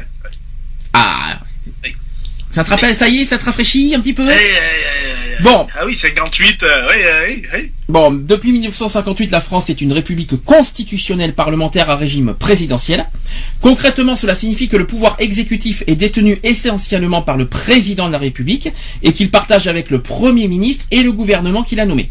Donc il y a un partage de pouvoir. Jusque-là, tout va bien. On peut aussi parler du régime semi-présidentiel. En fait, c'est un régime typiquement français car c'est très rare dans le monde. Ce régime a la réputation d'être à la fois très stable et très souple. C'est ce qu'on dit. Donc après que Charles de Gaulle a- fait adopter la Constitution de 1958, la France a été gouvernée par des gouvernements de droite successifs jusqu'en 80, presque 80 combien? 81, Exactement sous? Sous, bah, sous Mitterrand, voyons. Bien, voilà. Donc durant, euh, donc durant les années 60, les partis de gauche avaient des, des résultats plutôt médiocres aux élections nationales. Les gouvernements successifs appliquaient généralement le programme gaulliste euh, d'in- d'indépendance nationale et de modernisation d'une manière euh, interventionniste. Le gouvernement gaulliste pourtant a été critiqué par sa brutalité à l'époque, hein, tandis que les élections étaient libres. L'État avait le, le monopole et le contrôle des émissions de radio et des émissions de télévision et cherchait à imposer euh, son point de vue sur l'actualité. Cependant, ce monopole n'était pas absolu puisqu'il ne pouvait s'exercer qu'à l'intérieur du territoire français et qu'il n'y avait des radios qui émettaient depuis les pays voisins. Je vous ai compris, pardon. Euh, la politique sociale de De Gaulle était foncièrement conservatrice. Donc pendant les événements de mai 68, une série de grèves euh, de travailleurs et de révoltes d'étudiants agita la France. On en reparlera tout à l'heure parce qu'il y a, de grandes chances que ça se reproduise, je pense. Euh, mais cette agitation n'eut pas pour effet un changement immédiat de gouvernement, la droite étant largement réélue à l'élection de juin 1968. L'électorat bascula en 1969 au référendum sur, euh, sur la réforme du Sénat et de la, et la régionalisation, dans un mouvement généralement considéré comme une lassitude des Français pour De Gaulle. En 1981, ah, changement, changement politique, François Mitterrand qui a été, euh, qui a été candidat du Parti Socialiste et il a été élu président combien de fois? Euh, deux fois, non? En quelle année, quelle année? Oula, euh, 81 et donc c'est 7 ans. Exactement. 88, Aujourd'hui c'est 7 ans? Je crois, non Oh C'est que je sais plus. Ouh Et t'as oublié que sous sous Chirac il y avait un référendum Ah oui, c'est vrai. ouais. le, fameux référendum de- qui passe de 7 à 5 ans, c'était sous Chirac ça au passage, hein, pour ceux qui savaient, pour ceux qui s'en rappelaient pas. Donc, euh, donc dans les, les années 1980 et 90, on on vu aussi euh, l'émergence du Front National de Jean-Marie Le Pen, un parti accusant l'immigration, particulièrement l'immigration provenant des pays d'Afrique du Nord tels que l'Algérie, de l'augmentation aussi du chômage et de la criminalité. Eh bien oui, parce qu'on parle aussi d'augmentation du chômage chez le Front National. C'est pas eux qui vont nous sauver, je tiens à vous le dire. Euh, depuis les années 80, le chômage est resté élevé, à environ 10% de la population active. Ça date pas d'aujourd'hui. Hein. Ça date de- depuis les années 80, hein. donc il faut donc il faut pas, faut pas pointer du doigt aujourd'hui François Hollande, alors que le chômage a eu des problèmes depuis des années et des années. Euh, donc quelles que soient les politiques menées pour la combattre, donc en outre la criminalité aussi a changé durant cette période, avec une très forte augmentation de la délinquance juvénile, c'est-à-dire les mineurs, et des actes aussi d'incivilité, euh, bien que la mesure de son augmentation soit sujette à débat. Les problèmes dans les banlieues aussi, un euphémisme décrivant euh, les zones d'habitation euh, périurbaines défavorisées, souvent à forte proportion, proportion de population issue de l'immigration, reste qui reste préoccupant. La présence de Jean-Marie Le Pen au second tour de l'élection présidentielle de 2002, alors ça c'était un grand coup, hein, euh, sans- faut se rappeler, Oui. qui a été attribué en grande partie au sentiment d'insécurité. Alors d'ailleurs, est-ce que tu te souviens de 2002 Euh, oui, un petit peu, oui. Comment tu l'as senti? Honnêtement. Ah, moi, alors honnêtement, euh, 2002, euh, pas de surpris, pas moi personnellement pas surpris de voir ce résultat euh, du Front National euh, au second tour. Euh, franchement pas surpris. Euh, Pourquoi? Moi, je pense que ben, pas surpris dans le sens où ben, déjà il y avait, il, il commençait déjà à y avoir un bon ras-le-bol, euh, un bon ras-le-bol des Français, et euh, du coup, ben euh, voilà, on a tiré la sonnette d'alarme euh, pour les autres partis et euh, ben, le Front National s'est retrouvé en en seconde place et donc voilà pour faire réagir, je pense un petit peu nos politiques aussi. Et euh, qu'on leur disait bon ben voilà euh, continue dans cette lancée là et nous on donne le pouvoir à l'extrême quoi. Alors 2002, je me souviens encore comme si c'était hier quand même. Euh, c'était à l'époque, euh, il y avait le gouvernement Jospin. Oui c'est ça. Et pour moi, euh, le gouvernement Jospin était pour moi un exemple. Oui c'était oui parce qu'il a quand même proposé de bonnes choses et, et fait de bonnes choses quand même. C'était pour Euh. moi un gouvernement exemplaire et qui n'a pas été reconnu par les Français. Mm. Ça, je l'ai et, et ça, je l'avais pas compris ça. D'où pourquoi euh, Monsieur Jospin s'était euh, retiré euh, de la De scène la- politique euh, Enfin, jusqu'à son, même. jusqu'à son retour il y a deux- Oui, voilà. il y a euh, il y a trois ou quatre ans. Euh, ouais, mais bon, moi j'ai pas moi personnellement j'ai pas compris euh, ce, ce- moi je l'avais pas compris. Bon, Est-ce est-ce est-ce qu'il y a eu est-ce qu'il y a eu beaucoup d'abstention ou est-ce que c'est une erreur est-ce que c'est une erreur des, des citoyens de pas au premier tour de de- d'avoir fait de l'abstention ou est-ce que c'est euh, ou est-ce que c'est pour euh, repousser la politique de Jospin? Je, je, je pense que c'est la faute des deux, je pense. Mais bon. euh, Oui, après, euh, peut-être que Jospin s'est mal fait euh, euh, comprendre euh, dans, dans, euh, dans ce qu'il dans ce qu'il voulait apporter, quoi. Enfin, il y a eu Dans quand ce même. qu'il voulait apporter et proposer surtout, quoi. Il y a une, une énorme manifestation nationale à Paris. hein, euh, il y a eu un million et demi, je crois, de, ma- de manifestants contre le Front National. J'ai vu les reportages et c'était impressionnant. Là, les, les, les Français, vraiment, ils, ils avaient, ils commençaient vraiment à avoir peur. C'était d'ailleurs, euh, d'ailleurs, c'est une date politique euh, historique, hein, ce, ce, ce- ce avril 2002, hein, ce qui s'est passé. hein. Et, on, et est-ce que tu penses que ça va se reproduire? En À l'heure 2017? actuelle Oui. Oui. Est-ce que tu penses qu'il y a de grandes chances Oui. que ça se reproduise en 2017 Il peut y avoir de grandes chances, en sachant qu'en plus le Front National, quand même, on le, on, on l'a dit tout à l'heure, hein, euh, obtient des résultats de plus en plus conséquents. Euh, ils ont largement passé la barre des 20%. Euh, donc il faut, euh, il y, a de quoi y a de quoi s'inquiéter de toute façon. Ils, ils sont là, hein, ils sont présents. euh, euh, voilà, on l'a encore vu au premier tour des départementales. euh, ils étaient bien implantés, quoi. Je veux dire. Donc, euh, moi, je dis qu'il faut faire franchement très attention. Attention, euh, si je peux me permettre, euh, c'est qu'ils ont eu 20% des votants. Mhm. Or, il y a eu 50% euh, national d'abstention. Oui. C'est-à-dire un Français sur deux n'a pas voté. C'est quand même énorme. Hein. Donc, euh, donc pour moi, si le Front Oui, National mais parce augmente, que personne n'est intéressé euh, euh, autant d'abstention. Pourquoi? Parce que voilà, la- la- l'histoire des, des, des fusions des départements n'intéresse personne. Personne veut fusionner avec X ou Y autre département. On veut garder notre identité, quoi. Enfin, je veux si. dire. euh, ce que je veux dire par là, Ouais. c'est que, que le résultat du Front National, c'est le fruit des abstentions. C'est pas le fruit de leur de leur politique à eux. Hein. Euh, va dire à va dire à un Lorrain qu'il est alsacien. euh, non. ah non, ça, Voilà, ça, ça, parce m'é- que- ça m'étonnerait, non Ça, Parce que voilà, j'ai la carte, comme tu me l'as demandé tout à l'heure, des, des différents euh, départements qui ont Des fusionné. régions, des régions, régions. Ah oui, des Ouais, des- départements des- qui des régions. ouais. Donc, euh, on n'est plus que sur 11, euh, 11... Ça a été divisé en 11 régions. Ouh là là, oui, je Euh, sais pas de ça. Je croyais que c'était 13 mois. Alors, ça, ça, parce que j'ai plusieurs cartes. Oui. Ça passe de 12 à 11. Euh, À un moment c'était 13, à un moment c'était 15. euh, il y a- Après, il y a eu pas. 14, et puis Oui. apparemment, euh, ça a été coupé en, en 11. Ça c'est le définitif. Euh, ouais, voilà. D'accord. Qui va être euh, promulgué le premier, enfin qui va être euh, établi le 1er janvier prochain. Voilà, c'est ça. D'accord, ok. Donc, 11 régions. Ah oui, putain, ça veut dire qu'en fait, il y a, ça va Alors, diviser en deux. alors en fait, donc t'as l'Aquitaine qui fusionne avec le Poitou, forcément. C'est ce que j'ai dit. Euh, la Bretagne, bon, ben il y a Nantes qui rentre dedans. Euh... Et Toulouse, où euh, il reste en Languedoc ou euh, Alors Tou- Tou- Toulouse, Toulouse, c'est quel département, aidez-moi? C'est au Midi-Pyrénées.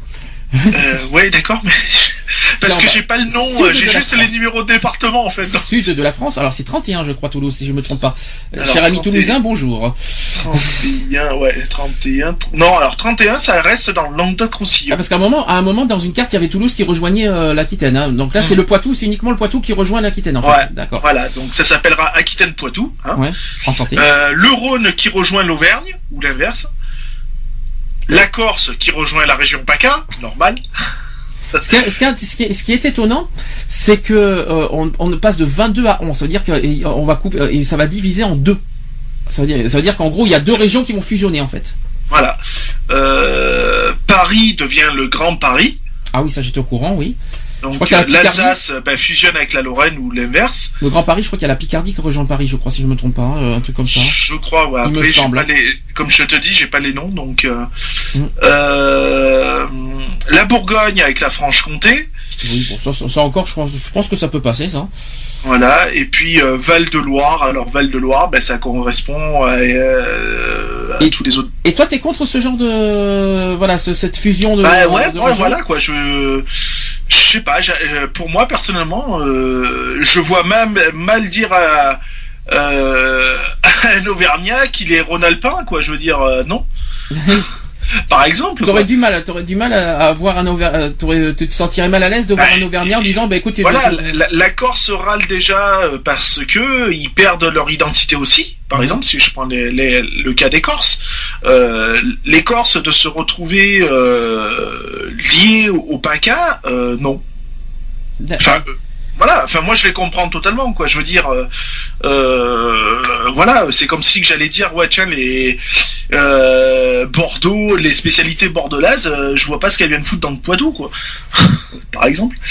Donc voilà, quoi. Je veux dire, on a tous des, on a tous une attache, une, une identité, quoi. Je veux dire, euh, moi, par exemple, je suis fier d'être Vauclusien, par exemple. Je me verrais mal le Vaucluse euh, étant rentré euh, je me serais senti mal, franchement, si le Vaucluse serait rentré dans le Rhône, par exemple. Et tu veux, et, et- ça ira, tu veux, tu veux mon opinion sur le Vaucluse ou ça ira Non, mais je t'en- je t'en prie, non, mais voilà, je suis Vauclusien, je suis Vauclusien, j'y peux rien. Euh, je suis avignonnais et fier de l'être. Euh, donc voilà. Euh, on a le Gard qui nous a rejoint, alors que le Gard avant n'était pas du tout dans le dans la région PACA. Euh, voilà quoi, il y a, on a un, deux. euh, si je compte pas la Corse, on a deux départements qui nous ont rejoints. C'était donc la météo de Lionel qui voulait vous expliquer euh, les départements qui rejoignent des régions. Bah, de toute façon, on en parlera, je pense, dans, dans, des- dans des actions. On, en- on fera un truc beaucoup Voilà. plus complet. euh. Alors, il y a, il y a marqué ajouter la Loire-Atlantique à la Bretagne. Ah oui, ça par contre, ça, ça fait du bruit. Hein. Ça, je sais que ça fait beaucoup de bruit que Nantes rejoint la Bretagne. Ça, Alors. ça, ça fait, ça, ça fait beaucoup, beaucoup, Mm. beaucoup de bruit. C'est comme la Lorraine et l'Alsace. Je crois qu'il y a eu beaucoup de bruit là-dessus voilà. aussi. Hein. Donc, Euh, euh, Diviser la Picardie pour la répartir entre le Nord-Pas-de-Calais, l'Île-de-France et la, Champagne-Ardenne. il me semble que la Picardie rejoint Paris, hein, mais euh, il me semblait. Hein. Donc, euh, Fusionner l'Alsace et la Lorraine. Hum. Fusionner la Haute et la Basse-Normandie. ah oui, ça, bon, ça c'est pas un problème, ça par contre. Non, ça, à la rigueur, La là. Normandie, ça me Ça, dérange vois, pas. Je suis euh, d'accord. oui. Ça fait qu'un seul et grand département, c'est parfait. Il y aura autant de, il y aura autant de vaches dans la basse et dans la haute. Hein. ça, Euh, c'est sûr. Il n'y a pas de problème. pareilles, donc euh, comme ça, au moins. Le y pas cidre aussi de Normand, je, je m'inquiète pas pour eux non plus. je je m'inquiète pas pour la Normandie. Le fromage sera le même. Oui. Euh, fusionner la Bourgogne, la Franche-Comté et la Champagne-Ardenne, ça je l'ai dit. Euh, fusionner l'Auvergne avec la région Rhône-Alpes. Ah, ça par contre c'est autre chose ça. Oula, là ça me secours. ça c'est un peu plus- ça c'est un peu particulier l'Auvergne et le Rhône-Alpes. hein. Donc c'est Lyon, hein, Rhône-Alpes. Alors, en station, et là on s'accroche, amis bordelais, euh, fusionner le Limousin, l'Aquitaine et le Poitou-Charentes. Alors le Limousin, ça nous dérange pas, je crois, pour l'Aquitaine, parce qu'on a quand même, on a quand même euh, une belle, euh, une, histoire en Aquitaine avec le, Périgord et tout ça.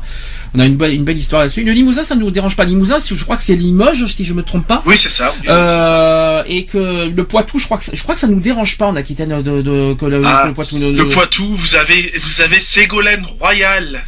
Ah bah, eh, déjà on a tellement on a tellement de personnalités en Aquitaine que c'est pas plus mal euh, d'en avoir d'autres. Tu sais, on a déjà Alain Juppé, on a on a Noël Mamère, on a François Bayrou dans les Pyrénées, on a on a aussi euh, Henri Manueli dans les Landes. Ben bon, comme ça on a Ségolène Royal qui nous rejoint.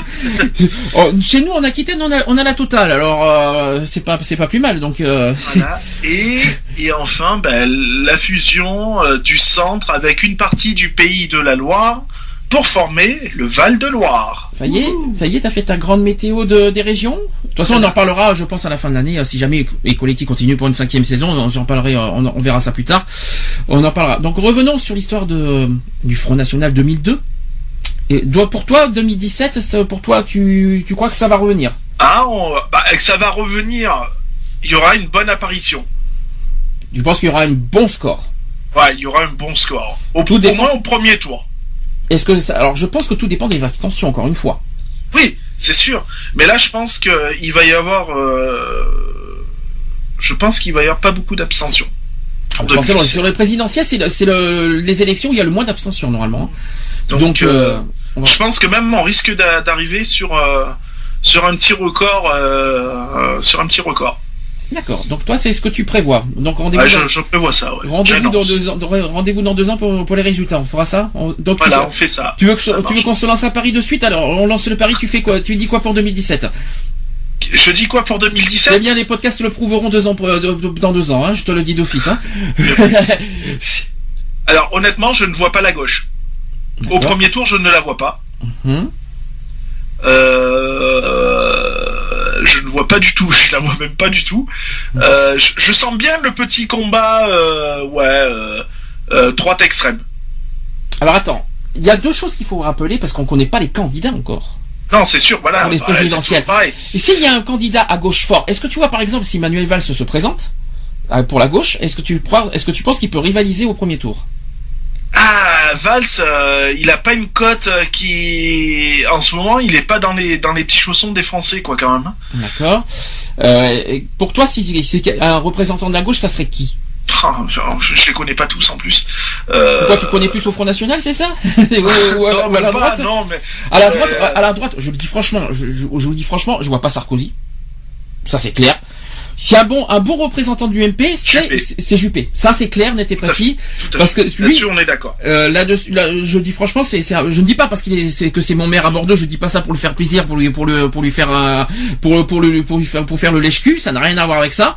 Mais je, j'avoue que Monsieur Juppé est quand même un, un bon candidat, euh, rassem- il, est- il est rassembleur, est- c'est quelqu'un qui rassemble et quelqu'un, en plus, il a une notoriété hein, incroyable. Ça, c'est pour l'UMP, je vois bien Juppé. Pour lui, pour la, pour le PS, c'est plus délicat. Ouais. Alors, je, Parce que euh, pour l'instant, l'homme fort du PS, c'est Valls. Hein, je, il faut être honnête. Euh, pour l'instant, c'est l'homme fort de, à l'heure d'aujourd'hui. Est-ce que pour, est-ce que dans deux ans, il va rester l'homme fort? Tout dépend de sa politique et de son gouvernement. oui, tout dépend de ses puis, preuves. euh, ouais. C'est, l'homme fort du jour. Mais est-ce qu'il, est-ce qu'il va réussir en deux ans à prouver qu'il est, qu'il reste, euh, qu'il- voilà, qu'il- est-ce qu'il va tenir avec son gouvernement jusqu'au bout? C'est, c'est ça. Après, est-ce qu'il y a un représentant aujourd'hui à gauche, comme Martine Aubry, Ségolène Royal, comme tu viens de citer, qui peut, euh, qui peuvent représenter la gauche? A contrario, euh, moi personnellement, je, je verrais bien, je verrais bien une femme.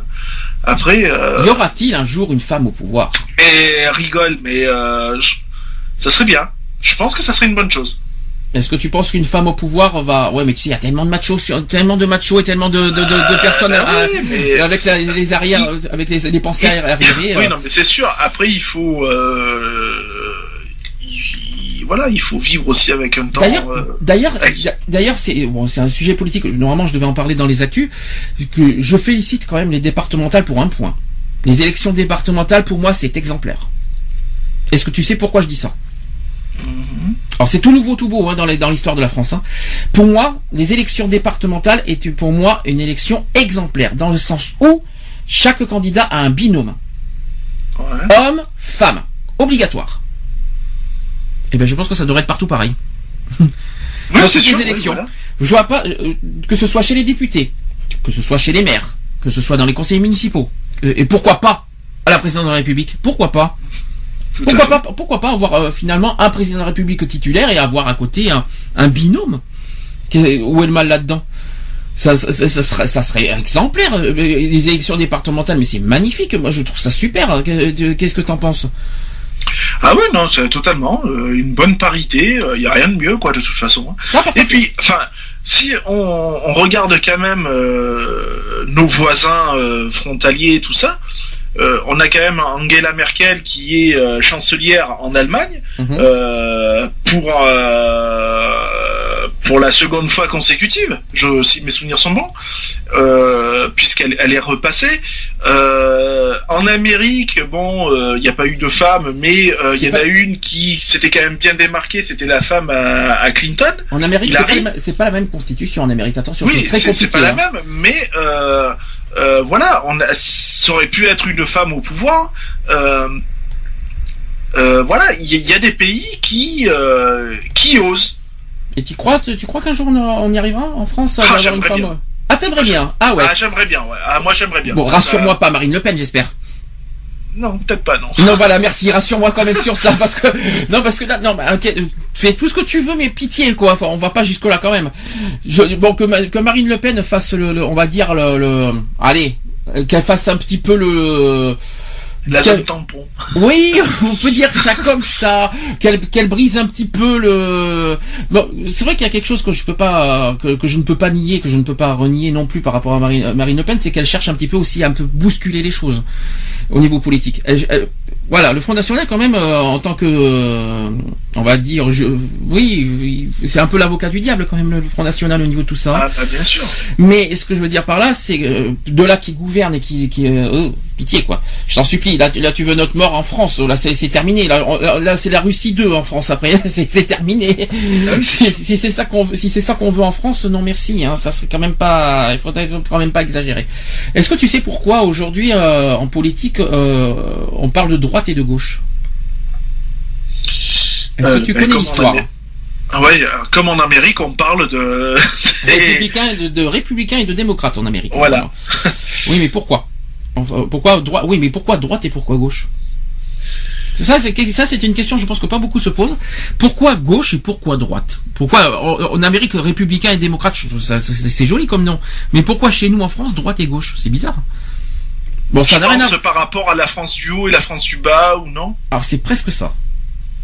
La France d'en haut et la France d'en bas, quoi. Alors c'est presque ça. D'abord, ça date de quand cette histoire de droite et gauche? Oh, c'est pas... C'est c'est vieux. C'est C'est Ça, c'est vieux, c'est clair. oui.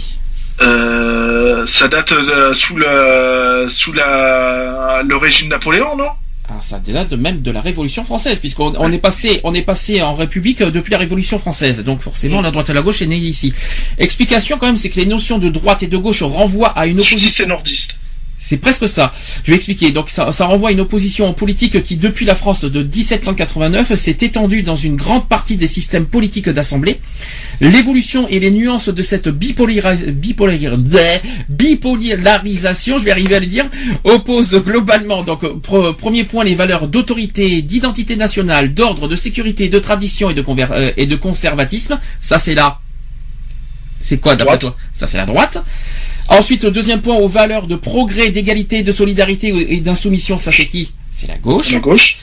Et les valeurs de travail, liberté, de mérite et de justice sont-elles plus transversales, même si euh, leurs sens peuvent varier selon ceux qui utilisent. Donc en gros, avec euh, depuis 1789, les valeurs euh, sont toujours là. D'ailleurs, valeurs de sécurité. On va, on va revenons sur la politique de droite. Valeurs d'autorité. Oui. Mhm. D'identité nationale. Oui. Est-ce que c'est toujours d'actualité? Bah oui, quand même. L'ordre. Ouais. C'est vrai que c'est très. euh, Ouais, c'est très carré. ouais. C'est vrai que euh, il faut il faut reconnaître quand c'était euh, sous euh, au niveau gouvernement, quand c'était sous la droite, c'était très carré les lois, Ah c'était oui, très sûr, euh, ouais. très strict. hein. La sécurité, Oui. Ah oui. Oui. la tradition. Alors, euh, est-ce qu'on- est-ce que est-ce qu'il faut que je rappelle l'histoire du mariage pour tous? Euh, Je crois pas. Oui, mais quand même, l'histoire de 1789, je veux bien, mais bon, les mœurs quand même, les mœurs sont quand même évoluées Ah, ça a depuis. évolué, bien sûr. Euh, il serait temps que ça que ça évolue. Voilà, je comprends que ça soit très traditionnel et très conservatisme euh, au niveau de la droite, mais nous sommes plus en 1789, chers amis. Les mœurs ont évolué. C'est ce qui serait bien, c'est que voilà, on est encore sous une cinquième république, comme on le disait tout à l'heure. Mais version Révolution française encore. Voilà. Ce qui serait bien, c'est qu'on tombe quand même sous une sixième, quoi. Ça serait pas mal, quoi. Ouais, mais alors, euh, est-ce que c'est- est-ce que même si on change de, de, de république, su- supposons que je vais euh, dans ton idée, supposons qu'on change de république, est-ce que ça va changer les mentalités? Peut-être pas, mais ça serait bien que d'avoir un renouveau, parce que faut que, comme on le disait euh, aussi bien dans d'autres émissions, tout ça, on vit quand même sous des lois qui datent de Mathusalem et euh, qui sont Attention. quoi, besoin d'être remis au goût du jour, quoi. Attention, je vais, je vais rafraîchir une mémoire. On est sur la 5 République avec toujours les mêmes idées depuis la Révolution française. Ouais, mais voilà. La gauche et la droite existent toujours depuis la Révolution française, c'est-à-dire sous les cinq républiques. Il y a pas, y a rien qui a changé en- dans- dans- pendant les cinq républiques. Donc même, même s'il y a une sixième qui, qui, qui est peut-être pourquoi pas une possibilité sixième république, il y aura toujours la droite et la gauche et leur mentalité, hein, et leurs idées. Ça changera pas, ça pour autant. Donc il faudrait carrément changer tout, mais dans de A à Z les idées. Déjà, moi ce qui m'embête, là je pars de la droite, après on parlera de la gauche. Là au niveau de la droite, moi c'est le côté tradition et conservatisme qui sont que, ça va. On nous ne sommes plus euh, au Moyen Âge euh, et à la Révolution française. C'est fini ça. Je ne sais pas quand est-ce qu'ils vont que leurs mentalités vont évoluer. Le côté autorité, le côté ordre et sécurité, rien à leur reprocher. Parfait. J'ai rien à dire. Euh, là-dessus, ils sont très très carrés, notamment au niveau de la sécurité. On n'a rien à reprocher. Mais leur côté traditionnel et, leur, conservatisme, je vous en supplie, pitié. Nous ne sommes plus il y a 200 ans. Évoluer un petit peu au niveau mentalité, si ça vous dérange pas. Et là, je peux vous dire que le monde s'en portera mieux. Euh, je sais pas comment expliquer, mais voilà. Les mœurs ont évolué, les choses ont évolué, la, vie a évolué. Regardez, on ne sommes plus. Euh, il y, a, y, a, pas mal de choses qui ont évolué, quoi. Mais il faut, il faut arrêter. Bon, ça c'est mon avis personnel. Je sais pas ce que toi tu en penses pour l'instant de la politique de droite, pour l'instant. Non, c'est clair qu'elle est très conservatrice, euh, trop même à mon goût. Euh, comme tu le dis si bien, il est temps d'aller de l'avant, quoi. Je veux dire, il, euh, tous les, ans, les mœurs changent, les siècles changent. Enfin voilà, quoi. Je veux dire, il faut vivre avec son temps, quoi. Je veux dire, il y a un moment donné où il faut, pardonnez-moi l'expression qui va être un peu crue, mais s'enlever les doigts du cul, quoi. Puis voilà, c'est tout, quoi. Euh, je pense qu'il faut se réveiller, quoi. Je veux dire, euh, on est quand même au 21e siècle, il serait temps de se réveiller, quoi. Revenons sur la politique de gauche maintenant. Alors, valeur de progrès, d'égalité, de solidarité et d'insoumission. Égalité, solidarité, je pense que là, ils ont fait leur preuve en ce moment. Ouais. Euh, je pense qu'en termes d'égalité, ils ont vraiment fait les preuves. Il n'y a aucun problème. Solidarité, oui, je pense. Progrès, on n'en est pas encore là. Hein. Il y a encore du chemin. Il y a encore du chemin. Et l'insoumission? Ouais, ça va. Mais je les trouve, je les trouve un peu soumis. Oui, eux sont soumis, pas nous. Euh... Non, mais la gauche aujourd'hui, je les trouve soumis. C'est-à-dire qu'en gros, la, gauche est, un petit peu menacée. Je ils sont, ils sont normalement, je, je, les pensais un petit peu plus autoritaires et un peu plus euh, carrés, comme tu vois, comme faire. Bah, disons que c'est vrai que quand on leur fait une réflexion, comme il se passe en ce moment, quand la droite casse du sucre sur le dos de la gauche, ou même les extrêmes, etc., etc., la gauche ne répond pas à ces attaques. Mhm. Euh, donc oui, le côté soumission, il y est quoi de toute façon. Donc euh, un peu dommage. Normalement, ils ont une valeur d'insoumission. C'est le contraire normalement. Mais là, je les trouve pas du tout dans ce dans cet euh, objectif en ce moment. Je les trouve plus dans, en retrait euh, face aux attaques de la droite et tout ça. Bah, eux, ils font leur ouais, Parce qu'à l'époque où c'était euh, François Mitterrand qui, qui gouvernait, ça y allait quoi, ça envoyait quoi. Je veux dire, quand il y avait des attaques, il était, il montait au créneau quoi. là, il y a plus rien quoi. Là, là, euh, bof quoi. Tu veux dire que là, ils sont plus euh, bon, sauf pendant les débats politiques, mais je trouve que pour le reste, euh, ils sont pas. Ouais, non, mais voilà, il faut pas aboyer que quand ça nous arrange, quand ça les arrange. C'est tout le temps qu'il faut aboyer. Je trouve que ça manque. Oui, on va dire ça. Je vais dire ça comme ça. Je trouve qu'aujourd'hui, la politique de gauche manque de mordant.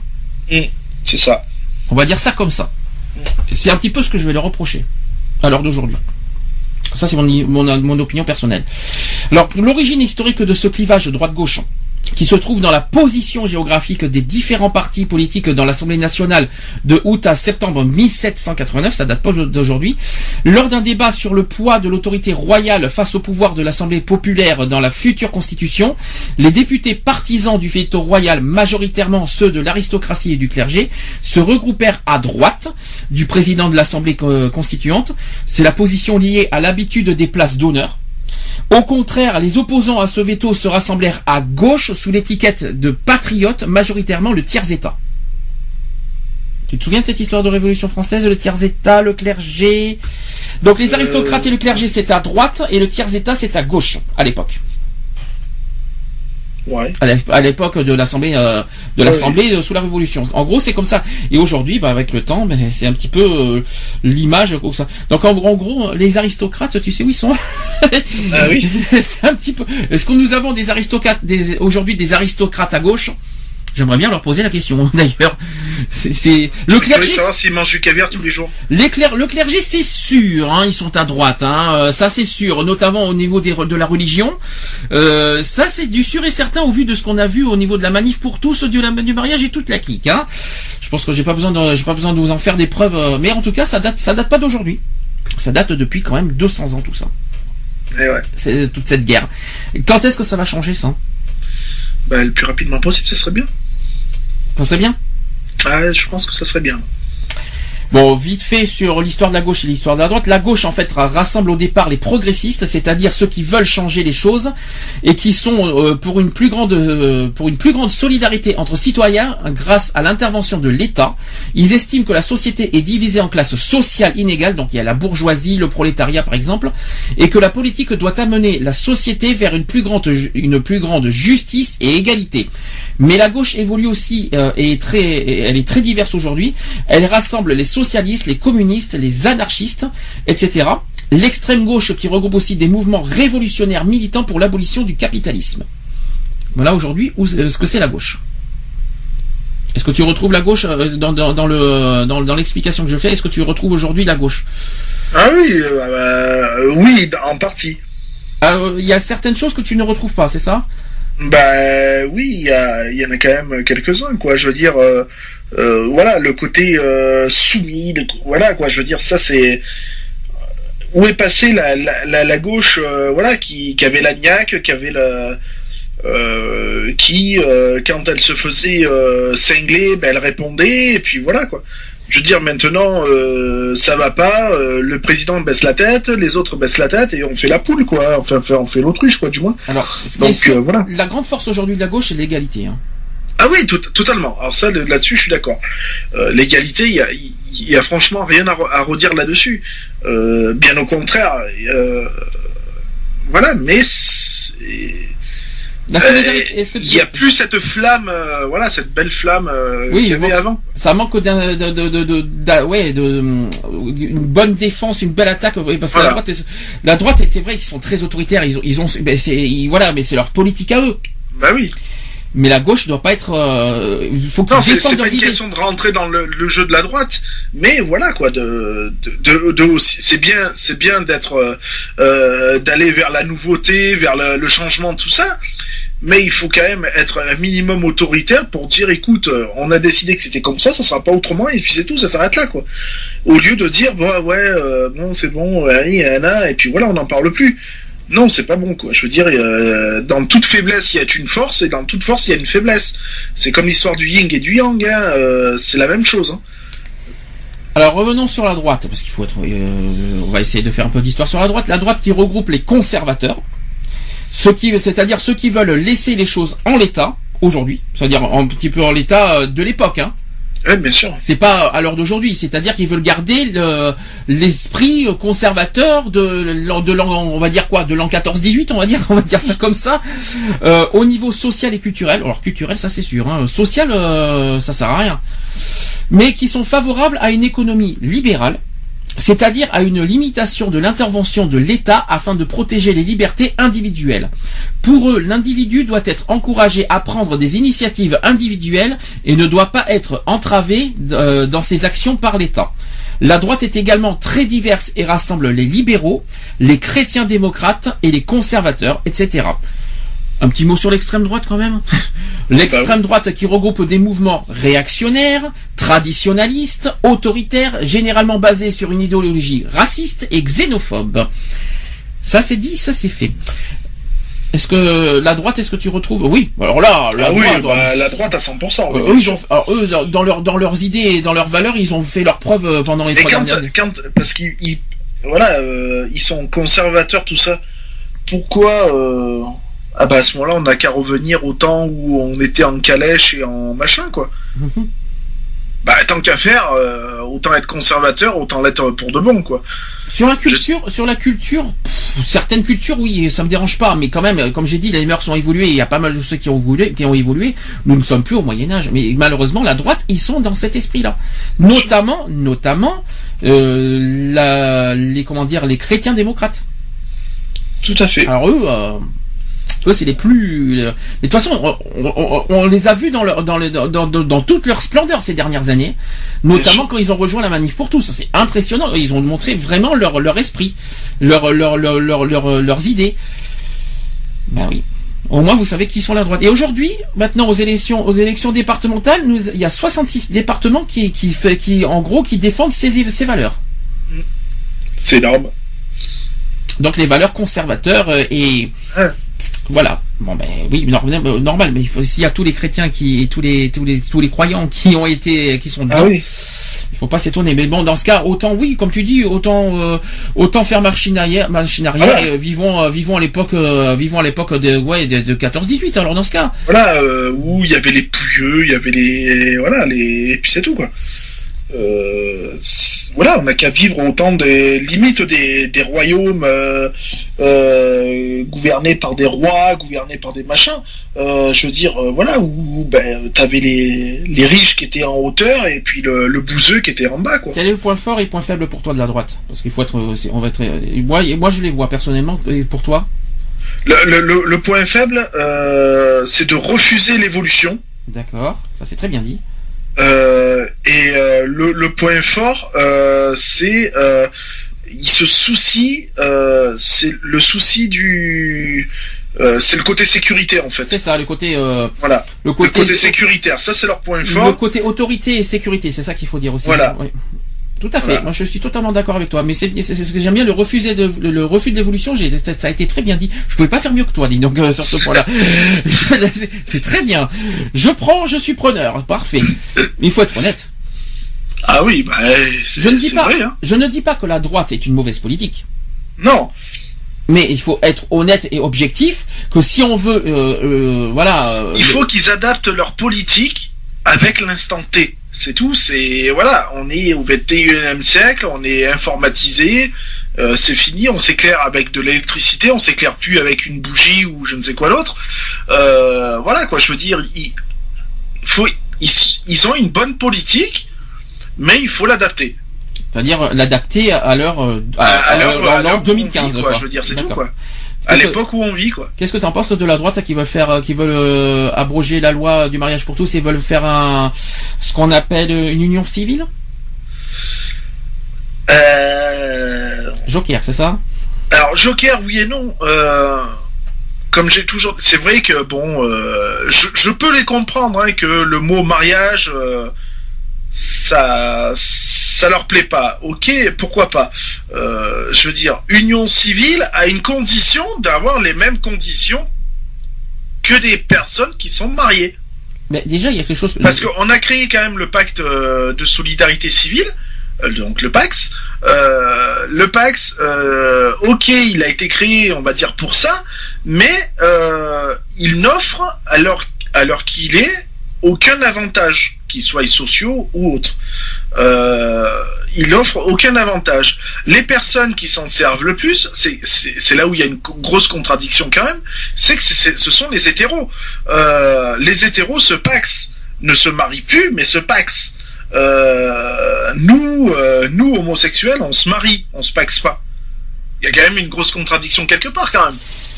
Ce que je vais poser, on va élargir le sujet vite fait, euh, parce que tant qu'on y est, de toute façon, c'est aussi un, de nos points forts, notamment sur les familles, tout ça. Parce que supposons qu'ils veulent abroger la loi du mariage et mettre l'union civile. Qu'est-ce que ça va changer? Parce que dans le mot union civile, il y a le mot union. Il faut pas. Est-ce que tu crois que les chrétiens, euh, tout ce qu'on veut, vont vont euh, vont s'adapter sur le mot union que deux homosexuels vont s'unir? Oui, c'est sûr. Après, euh, mais est-ce que ça calmerait pas les tensions? Pourquoi? Tout ça à cause du mot mariage? Ah bah je pense. Tu crois, tu crois franchement que c'est uniquement le mot mariage qui, euh, je, pense, ouais, je pense que c'est voilà du fait euh, qu'on se dise, euh, euh, ouais ben voilà, on veut se marier, on veut, c'est clair qu'on on veut l'égalité de partout. D'accord. Donc pour toi, donc je vais te poser la question. Au lieu de mariage, tu dis nous sommes unis. Tu crois franchement qu'ils vont accepter? Nous nous, nous, nous, nous passons par une union. Bah après, euh, j'appellerai toujours euh, mon homme mon mari, quoi. Je veux dire, euh, donc euh, voilà, je vais pas dire ouais c'est c'est mon partenaire d'union ou je ne sais quoi d'autre. Non mais le fait que deux deux homosexuels, deux, deux personnes de même sexe s'unissent, les, les chrétiens, les démocrates et la droite vont accepter. Bah ils vont accepter, peut-être pas. Euh comme on, comme on le voudrait. Traditionnellement, ça m'étonnerait. Hein, J'y crois pas du tout. Par rapport à la tradition, non, parce que euh, voilà, on va pas ressortir le le, le truc d'Adam et Ève. Hein, C'est bon. Euh, on en a assez bouffé.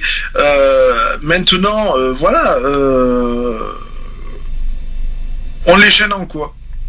C'est ça le problème, c'est on les gêne en quoi? Ah, mais tu sais, oh, bah, s'ils sont conservateurs et traditionnels, c'est que pour eux, nous sommes des madame Manteau alors. Mais oui, Oui, parce que oui, nous sommes, d'accord. nous sommes dans un truc arri- nous, nous sommes dans un truc arriéré, donc forcément ils ont encore ça dans la tête. Oui, c'est sûr. Si je, si je peux me permettre une petite réflexion, hein, donc euh, s'ils sont conservateurs, c'est-à-dire qu'ils sont conservateurs de, de l'an, euh, de l'an, je sais pas quoi. Maintenant, voilà, si le si euh, la, euh, loi est abrogée, euh, euh, je, je souhaite quand même bien du courage à, à la personne qui aura euh, les coronesses de le faire. Ah bah, Sarkozy Euh, est capable. Hein. je, je lui souhaite bien du courage parce que je crois qu'à mon avis, il n'a pas fini de s'attirer les foudres et je crois qu'il n'a pas fini d'avoir du monde dans les rues.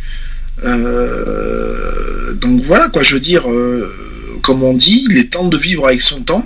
Mhm. Et puis ça s'arrête là. Et puis l'homosexualité, elle est, elle date pas d'hier. Elle date même à la Révolution française, elle existait quoi.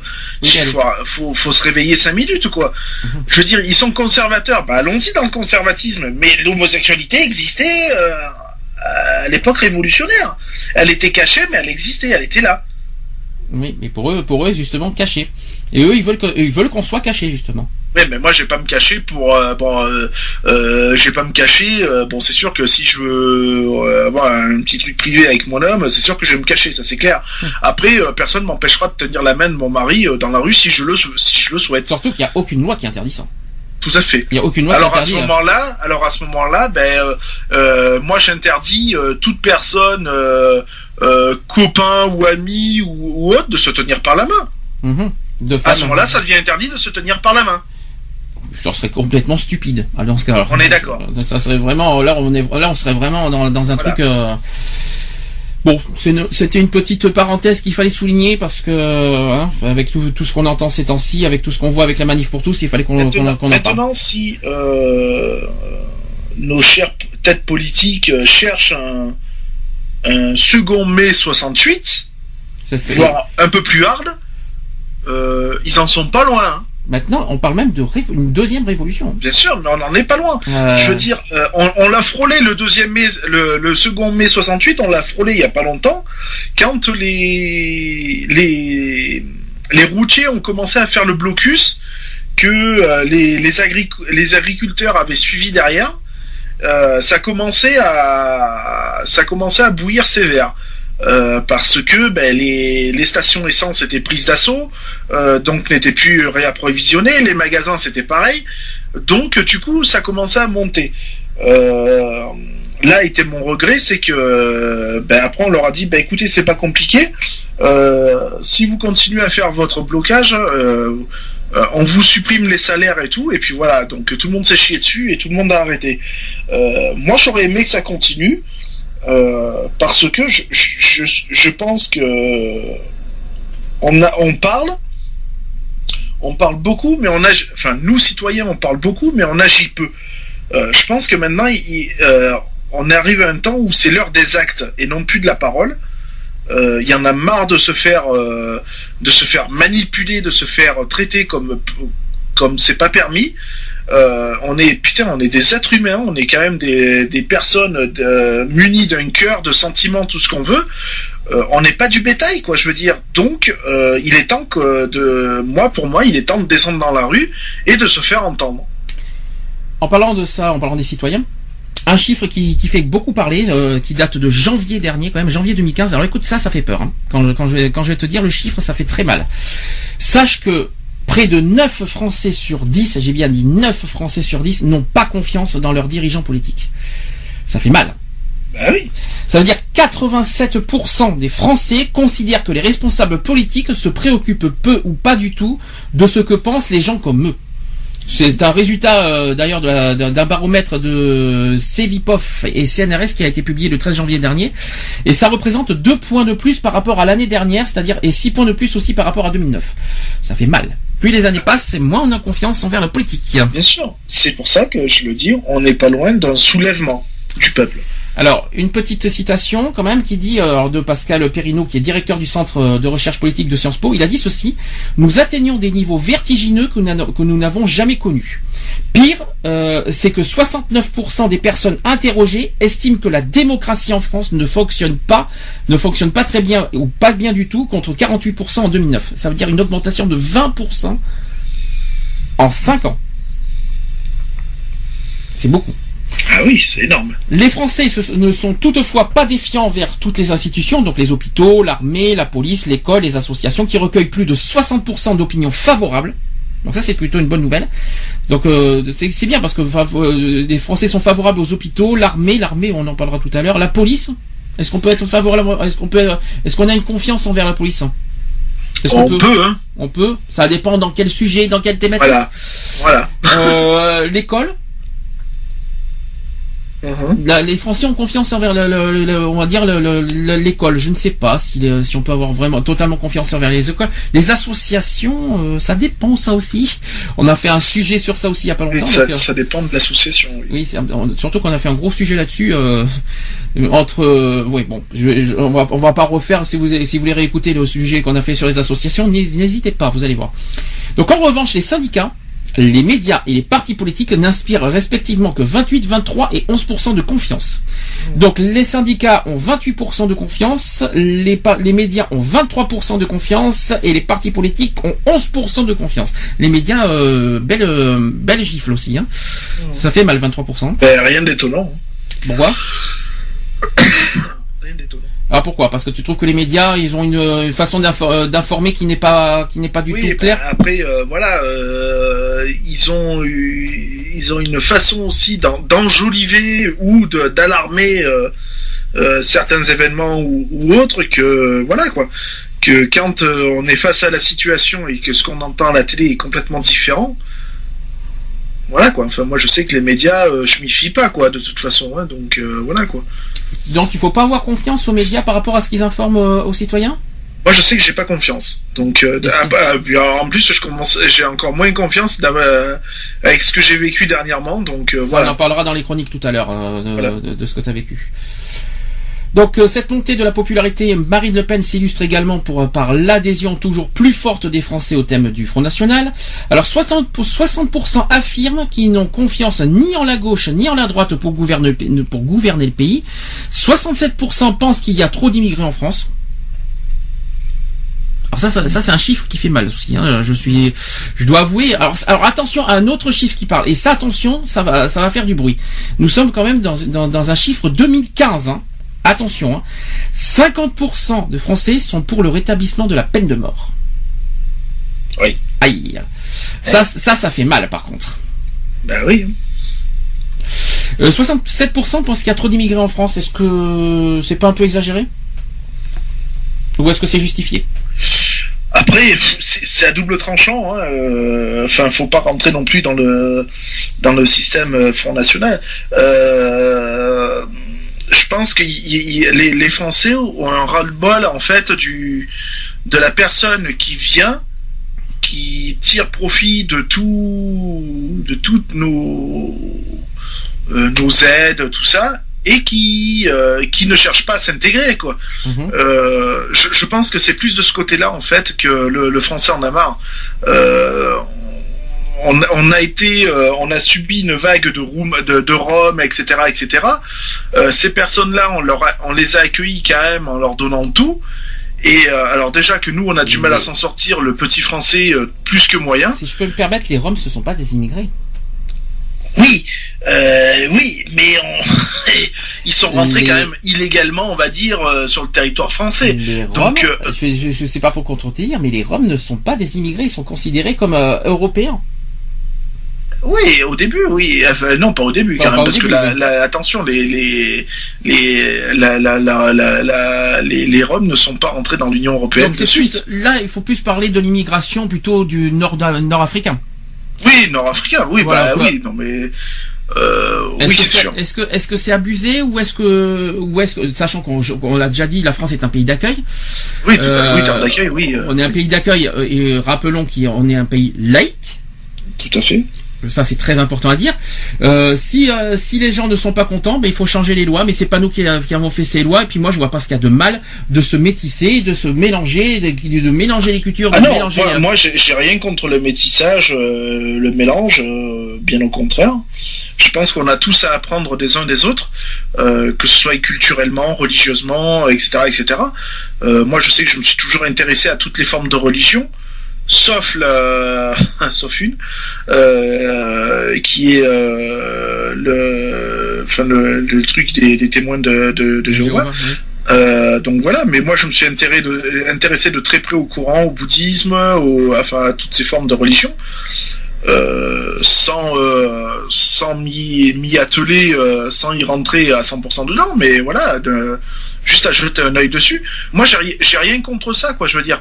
Euh, après voilà, quoi. Je veux dire, on t'accueille, ok, mais après faut pas nous cracher dessus non plus, quoi.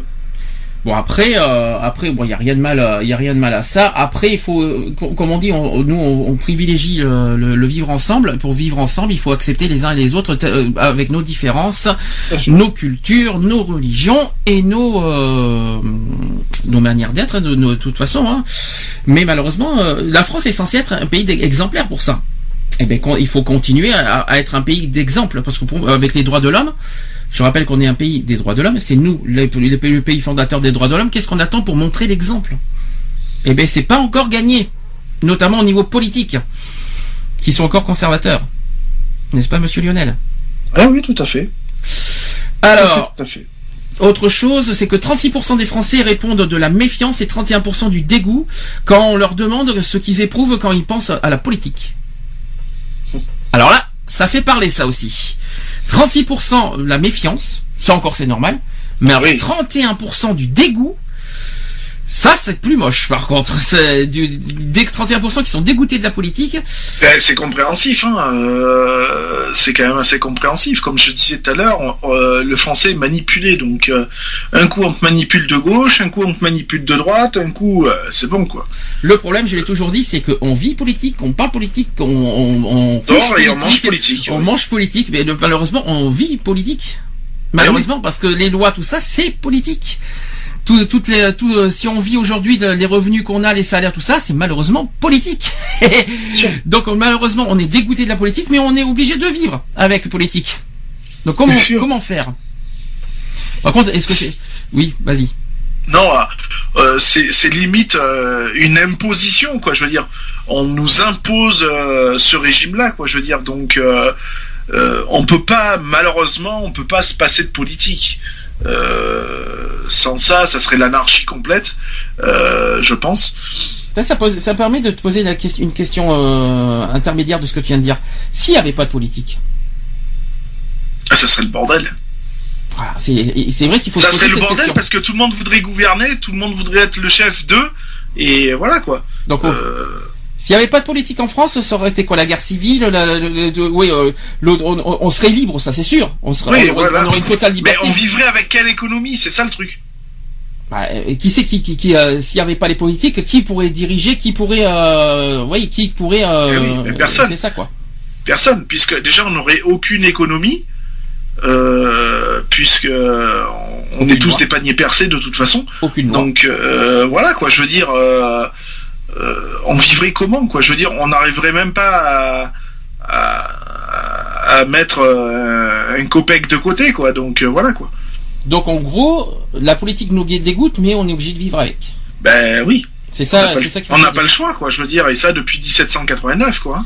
Maintenant, j'ai une autre question, euh, une autre question intermédiaire. À qui la faute des, des diri- euh, euh, Il y a des dirigeants en France, on est d'accord. Mais qui c'est qui, Oui. c'est qui les fautifs? Ah ben c'est nous. hein. Qui c'est qui votons? Qui c'est qui vote. Qui c'est qui vote euh, euh, On est fautif, on est, on est fautif, on creuse notre propre tombe, donc euh, de toute façon, euh, voilà quoi. Nous sommes déçus. P- D'accord.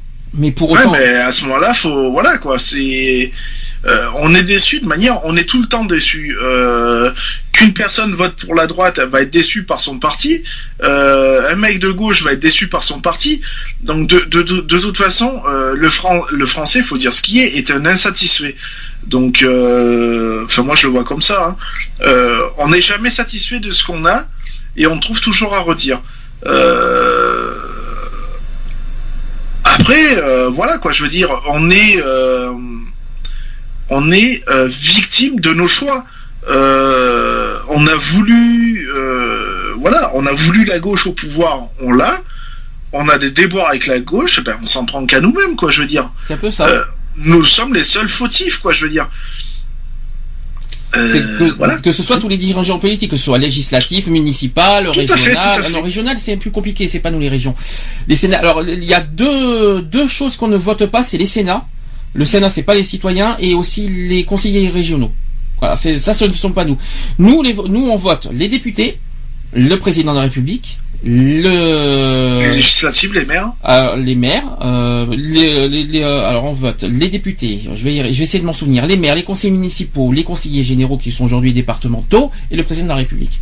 Et donc en gros aujourd'hui, si on a si on a du mal à À 90%, on est fautif de tout. on est- donc du coup si on a du mal à être satisfait des politiques qu'on a, et, ben, et faire faut- nous Français faisons attention à qui on vote. Pour qui Bien on sûr. vote Soyons, soyons plus attentifs à, à ce qui nous est proposé et euh, euh, voilà quoi. Je veux dire, il faut analyser ce que les personnes proposent et euh, et trouver le le la faille quoi. Je veux dire, s'il y en a une quoi. Petit problème, Euh. c'est qu'on n'élit pas les ministres. Eh oui, bah, alors ça, oui, alors voilà. ça, alors ça, c'est une autre, ça c'est vrai que c'est une autre question. Est-ce que, est-ce que c'est à nous les citoyens de nommer les ministres? Mais moi, je pense que ça serait pas plus mal parce que ça nous permettrait de faire notre gouvernement en fait. Alors ça, je pense que ça serait légitime quelque part, parce qu'on vote les députés. Enfin, on- oui, on, est, on- c'est nous qui on, on élit les députés, mais je pense que ça serait légitime en plus de d'élire les ministres. Bien sûr. C'est compliqué, hein, mais je pense que ça serait légitime. Pour toi, pour toi, c'est pour toi. euh, Ah, moi, je, je, je- on aurait ce fonctionnement-là. Je dirais pas non. D'accord. Je, je dirais pas non parce que justement, alors là, on serait encore plus, euh, on se mettrait encore plus entre parenthèses dans la merde parce que si on n'est pas satisfait, c'est de notre faute. Encore Non. plus. Sauf Donc que, euh, voilà. sauf qu'on est mal, sauf qu'on est mal, parce que s'il y a 30 ministres à voter, on a 30 bulletins de vote à mettre. Ah ouais, ben on en met déjà 50 pour les présidentielles. Alors euh, 10 de plus, ça c'est pas grave. hein. Donc, euh, non, parce que si euh, on doit voter chaque ministre, euh, Ouais, ben regarde, tu regardes pour les présidentielles. Euh, t'en as 15 qui font partie de la gauche, t'en as 30 qui font partie de la droite, t'en as 20 qui font partie des verts, t'en as 20 de l'extrême gauche, 2 de l'extrême droite. Euh, T'imagines le nombre de bulletins que t'as, quoi? C'est impressionnant. Est-ce qu'il faudrait une parité aussi au niveau des partis politiques dans les euh, dans les gouvernements? Hmm. Ça, Telle est la question. Est-ce qu'il faudrait que ça soit que de gauche ou est-ce qu'il faudrait euh, un moi, je mélange? pense que voilà, euh, ouais, on a une extrême droite, on a une droite, on, on a, on a une gauche, on a une extrême gauche. Bon, on a les verts, on a le centre. les Verts euh, ils ont été un petit peu éca- écartés hein, depuis un Mais c'est compliqué parce qu'on a trop de partis politiques. On devrait s'en tenir à droite, à gauche, point. Mhm. On va en Amérique, ils ont les, les conservateurs, les machins, point. Ah non, non, alors, ils ont pas les conservateurs les- euh, en Amérique. Non, mais en Amérique, ils, ont les les, démocrates et les, les républicains. et les républicains. Euh, tu vas en, en- que je dise pas de conneries parce que après les autres c'est des c'est des royautés. Euh, euh, je sais plus dans, En dans Allemagne, quelles par autres. Je crois qu'en Hein Allemagne, c'est pareil, je crois aussi, euh, il me Ouais voilà. En Allemagne c'est pareil. T'as une chancelière, t'as les euh, t'as les je sais plus quoi et les je sais plus quoi. Mm. C'est divisé en deux. Il n'y a pas 40 000 euh, euh, partis. Ah, je veux pour, dire. toi, pour toi, il faudrait qu'il y ait que deux partis politiques, la droite et la gauche. Mais oui. Ben oui. Comme ça, déjà un le français c'est plus simple pour le français. Mhm. Je veux dire, euh, voilà quoi. Je veux dire, ben, c'est soit blanc, soit noir, quoi. Je veux dire, et puis c'est tout, quoi. Mhm. Euh, on va pas te proposer du café au lait si t'as du noir et du blanc, quoi. C'est tout, ça s'arrête là, quoi. D'accord. Non, mais ça, c'est c'est- c'est assez bien à débattre. Tu penses qu'il y a plein de personnes qui pensent ça aussi? Euh, je, je sais pas. Après, je vais pas parler au nom de tous les Français. Euh, ça, ça ne reste que mon, mon opinion. Euh, moi, je pense que ça serait pas plus mal. On, on nous propose trop de choses. Ça fait qu'il y a trop d'idées, trop d'idées, trop de mensonges, de toute façon. Euh, donc du coup, on sait plus à quel sens se vouer, quoi. Je veux dire, euh, ben un coup, bah tiens, bah parce que t'as été déçu par la gauche, bon bah tiens, je vais aller à la droite. Euh, T'es déçu par la droite, bah tiens, je vais me retourner pour les euh, chez les Verts. Ouais, les Verts, ils valent pas le coup de cidre, alors tiens, je vais aller voir le front de gauche, voir ce qu'ils valent. Le front de gauche, ouais, ça pue, c'est pourri. Et bon, euh, je, vais- je vais m'orienter. Allez, je vais aller voir Sauf que, rappelons que le modem. Le front modem, de- bon voilà. Quoi. Sauf que le front de gauche, ça reste à gauche, les verts, ça reste à gauche, et ça reste à gauche, quoi qu'il en soit. Ouais, L'UDI, voilà. c'est à droite. Mais C'est-à-dire que tout ce qui va à droite, comme la droite, l'extrême droite, l'UDI, le, le euh, etc., etc., droite. Alors, sauf le- que, sauf Le que, modem devrait même pas exister, quoi. sauf que je suis désolé, je ne vois pas deux partis politiques en France. Pour la simple raison, je vois pas l'extrême droite euh, se fusionner avec la droite. Ah, ben, ouais, ben moi, oui, je vois bien. Ah non, pitié. Ah si, ah bah oh si, non, voyons, pitié, mon Dieu. Me dis Il pas faut que de la diversité. Oh mon Dieu, ah mon Dieu, mélange pas le Front National avec l'UMP, je t'en supplie. Non, pas- ne me dis pas ça, je t'en supplie. non, mais là, il faut pas des... Ben, si tu regardes un peu l'extrême droite, euh, l'extrême droite est un peu conservatrice aussi. Oui, mais là, non, mais attends, euh, le Front National, c'est pas l'UMP non plus, hein. Non mais je suis d'accord avec toi. Euh, ils ont pas les mêmes Et, idées. euh, elle est, elle est quand même conservatrice. Oui, mais bon, ils sont pas non plus à ce niveau. Et Ah ils n'est pas au niveau au du Front National quand même. Donc, euh, je, je vois peut-être quatre, euh, quatre partis maximum en France, c'est-à-dire les deux extrêmes. Et Ouais. les deux euh, La gauche, et les donc, donc, en, en gros, mais quand on- il faut il faut se rappeler un détail, c'est que bon, le Front National existe à cause des deux guerres mondiales. Il faut pas oublier tout ça. hein. Euh, ce qui se passe, c'est que, en plus, c'est quand, quand on y réfléchit, à la base, en 1789, il y avait que deux partis. La gauche et la droite. Il n'y avait pas, euh, il y avait pas des super partis, des, euh, euh, la partie d'un tel, le parti machin, les partis ici. Bon, il y avait le clergé, tout ça, d'accord. Mais il y avait la gauche et la droite. Aujourd'hui, c'est parti dans un truc où je crois qu'il y a au moins 12 ou 13 partis politiques. En plus, surtout C'est que l'un des seuls pays en France à avoir autant de, de trucs. et, et attends, il y a pire. C'est pire, c'est que maintenant il y a 10 vers gauche et 10 vers droite. Maintenant, on sait plus où on est. ça, ça devient du n'importe quoi. Euh, ils ont ils ont la même politique et ils créent encore des non mais c'est du n'importe quoi. Euh, qu'est-ce que qu'est-ce qui qu'est-ce qui est- qu'est-ce qui différencie l'UDI de la de l'UMP Rien. Pas grand chose. Le modem est différent parce que c'est le centre. Mais euh, l'UDI, oui, il s'approche beaucoup de l'UMP, ça c'est sûr. Ça, Donc voilà, c'est les débile d'avoir c'est débile d'avoir créé un parti UDI alors que c'est exactement la même chose que C'est- l'UMP. C'est un peu pareil pour les Verts qui se rapprochent beaucoup du PS, mais bon, euh, Voilà. sauf que Je les veux Verts- dire, il y a des partis qui servent et je suis désolé qui servent à rien. Les idées par contre sont les idées sont différentes. Mais à ce moment-là, euh, à ce moment-là, à eux d'unir, euh, voilà, des verts, les verts, ils ont les, ils ont des idées. Tu fais partie de la gauche. Propose à la gauche. Mhm. S'ils se parlent pas entre eux, tu, il peut pas y avoir de communication. Oui.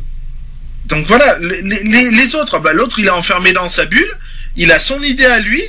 Toi, t'arrives avec une idée qui peut être révolutionnaire, tout ce que tu veux, qui peut changer beaucoup de choses.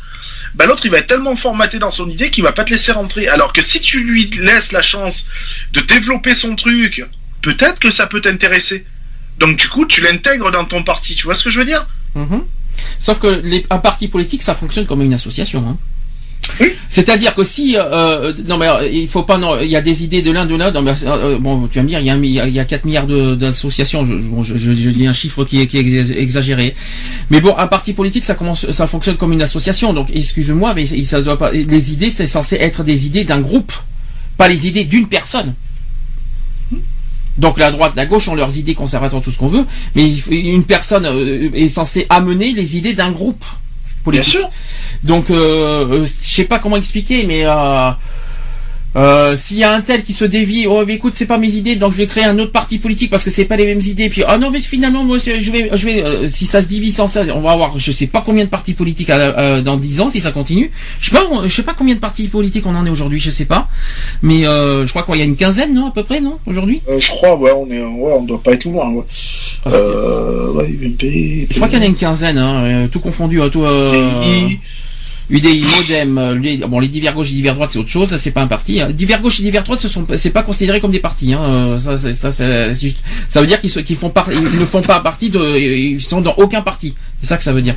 Mais par contre ils ont les idées de gauche ou les idées de droite. C'est un peu Ah, bizarre. mais c'est débile, ça sert à rien. c'est c'est vrai que c'est c'est vrai que c'est un peu bizarre les divers. Hein. euh, Ça sert à rien, c'est débile, c'est, c'est perdre de l'énergie pour rien. Mhm. Parce que tu sais de toute façon que tu seras pas entendu. Donc euh, tu, tu es pas entendu par les par les citoyens puisque tu ne sers à rien. On peut même on, on peut même pas t'intégrer euh, au présidentiel ou des trucs comme ça. Tu sers à rien quoi. Je veux dire. 5%, et quand, par exemple, les Verts qui ont 5% de vote, c'est quand même 5% de tous les Français. Quand- et donc ils sont quand même un petit peu entendus quand même avec 5%. Ça fait quand même, mais- ça fait quand même 2 ouais, ou 3 mais millions. C'est pas lourd quoi. Oui, c'est pas, oui, c'est pas un poids lourd dans tous les Français, mais après 2 ou 3 millions de Français qui écoutent, c'est quand même pas mal, c'est quand même un poids. Après, si c'est 0,1% de vote, ça se posait des questions, par contre, hein, euh, et chose qui s'est, qui, ça s'est produit dans les présidentielles, hein. Dans les présidentielles, il y a eu des suffrages qui ont été en dessous de 1%. Ouais, non, mais voilà, euh, je veux dire, quand tu vois, enfin, moi, je sais pas, hein, euh, je ferais partie d'un parti où, au présidentiel, ah ouais, bah, t'es à 0,2, euh, je te dire, bah, moi, mon truc, je l'explose, quoi, je veux dire, ça, parce que tu sais que tu sers à rien, quoi. Tu vas pas te faire chier à créer un parti qui te sert à rien, quand même. Comment expliquer quelqu'un qui peut être de gauche sans faire partie d'un parti politique de gauche? C'est un exemple. Ou alors le contraire. Pourquoi faire Je, je parle des divers. Hein. Pour, euh, comment avoir des idées de gauche ou de droite si on fait pas de- fait- si on fait pas partie d'un parti euh, de gauche ou de droite? C'est idiot. Comment on peut Ah savoir qu'on est de gauche ou comment on peut savoir qu'on est de droite? C'est c'est déjà alors en plus tu, parce que tu crées un parti donc euh, tu dépenses de l'argent pour créer faire connaître ce parti faut faire de la publicité faut machin donc tu gaspilles de l'argent le pognon qui est foutu en l'air pour créer des merdes pareilles c'est impressionnant Je rappelle que les divers, tu fais pas partie d'un parti. Hein. oui mais tu, ta campagne faut que tu la fasses Ah oui, Faut que la tu publicité. Ah oui, donc campagnes. tu gaspilles de l'argent c'est de l'argent qui est foutu en l'air pour rien euh, mhm, puisque tu rejoins soit tes idées de gauche soit de droite mhm. donc ça sert à rien Euh, autre chiffre vite fait, c'est que 63% des Français continuent de penser que voter est le meilleur moyen d'exercer de l'influence sur les décisions politiques plutôt que de manifester dans la rue qui sont euh, ils sont 32% à, à le dire ou de faire grève qui sont que 23%. Donc en gros, ça veut dire que 63% pensent qu'il faut voter euh, pour exercer euh, des- de l'influence sur les Ouais. décisions politiques. 63 pensent pour. euh, 32% soix- pensent qu'il faut manifester dans la rue et 23% pensent qu'il faut faire grève. Mais 63% pensent qu'il faut aller voter, c'est pour ça qu'il y a 50% d'ast- d'abstention. Il y a quand même un problème quelque part, quoi. Je veux dire, euh, il y arrive un moment donné où il faut réfléchir deux secondes. Euh, si euh, sur les bulletins de vote euh, tu n'es pas entendu, eh ben descends dans la rue, quoi. hein, c'est tout. hein. Et en plus, je viens de faire un rime. C'est bien, ça c'est pas, pas mal ça. Faire grève, ça sert à rien. Non, ça, alors la grève, c'est le truc, le genre débile que. alors ça, C'est un droit, effectivement, c'est un Oui, droit c'est démo- c'est un droit, tout à fait. mais complètement inutile. Mais ça, ça pèse, ça pèse rien du tout, quoi. Manifester dans la rue, si, je trouve que ça peut Ah oui, manifester bah dans la oui, rue, parce que ça. tu fais chier tout le monde, donc euh, du coup, on est obligé de t'entendre. Donc euh, voilà. Faire grève, euh, c'est pas parce que tu fais grève que tu seras forcément entendu, surtout que si les idées sont sont pas sont mauvaises et que ça sert à rien, euh, Oui, que ça n'apporte rien. Manifester, moi je trouve que c'est bien. Moi je trouve que c'est un droit, et, et une manifestation qu'on avait fait pour le mariage pour tous. Je reviens là-dessus, mais c'est vrai, ça c'était beau, bah, c'était très beau. Maintenant voter, bah oui, mais euh, d'abord c'est pas voter, c'est pas une, c'est pas un devoir, c'est un droit civique. Euh, voter, c'est pas un devoir. Est-ce que tu, alors je te pose la question parce que tu n'étais pas là la semaine dernière. Est-ce que pour toi ça devrait être obligatoire de voter? Bah, Euh... Alors, être obligatoire dans le sens. Alors moi, je le verrais obligatoire dans le sens où euh, tu es libre de voter ou pas. Euh, tu mets ce que tu veux. Mais moi, ce que là où je n'admets pas un truc, c'est euh, les bulletins blancs, par exemple. Tu votes blanc, donc ça veut dire que tu n'es ni d'accord avec l'un ni d'accord avec l'autre. À ce moment-là, qui que ce soit comptabilisé, mais que ça ne rentre pas en compte pour un parti ou l'autre. Alors, Chose qui est faite actuellement. tu imagines si le vote blanc est au-dessus des, euh, des deux candidats? Et ben à ce moment-là, on garde la politique actuelle. Donc euh, ça serait ni l'un ni l'autre en fait. Voilà. Et on garde la politique Ou alors tu vois le troisième tour. Voilà. Troisième tour. Troisième tour et le vote blanc euh, dégommé. Voilà. C'est un exemple. Par exemple. Donc toi, t'es euh, es favorable au, au vote obligatoire euh, et euh, euh, avec le, un vote avec Ouais, le. alors à ce moment-là, oui, voilà, obligatoire, mais sous condition, quoi. Je veux dire, hein, euh, que euh, que tout que tout soit entendu, quoi. Je veux dire aussi bien euh, les les euh, voilà que que tout soit entendu avec le vote blanc. Mhm. Voilà que que l'abstention n'aille pas euh, favoriser un parti. Attention, l'abstention c'est pas un vote blanc.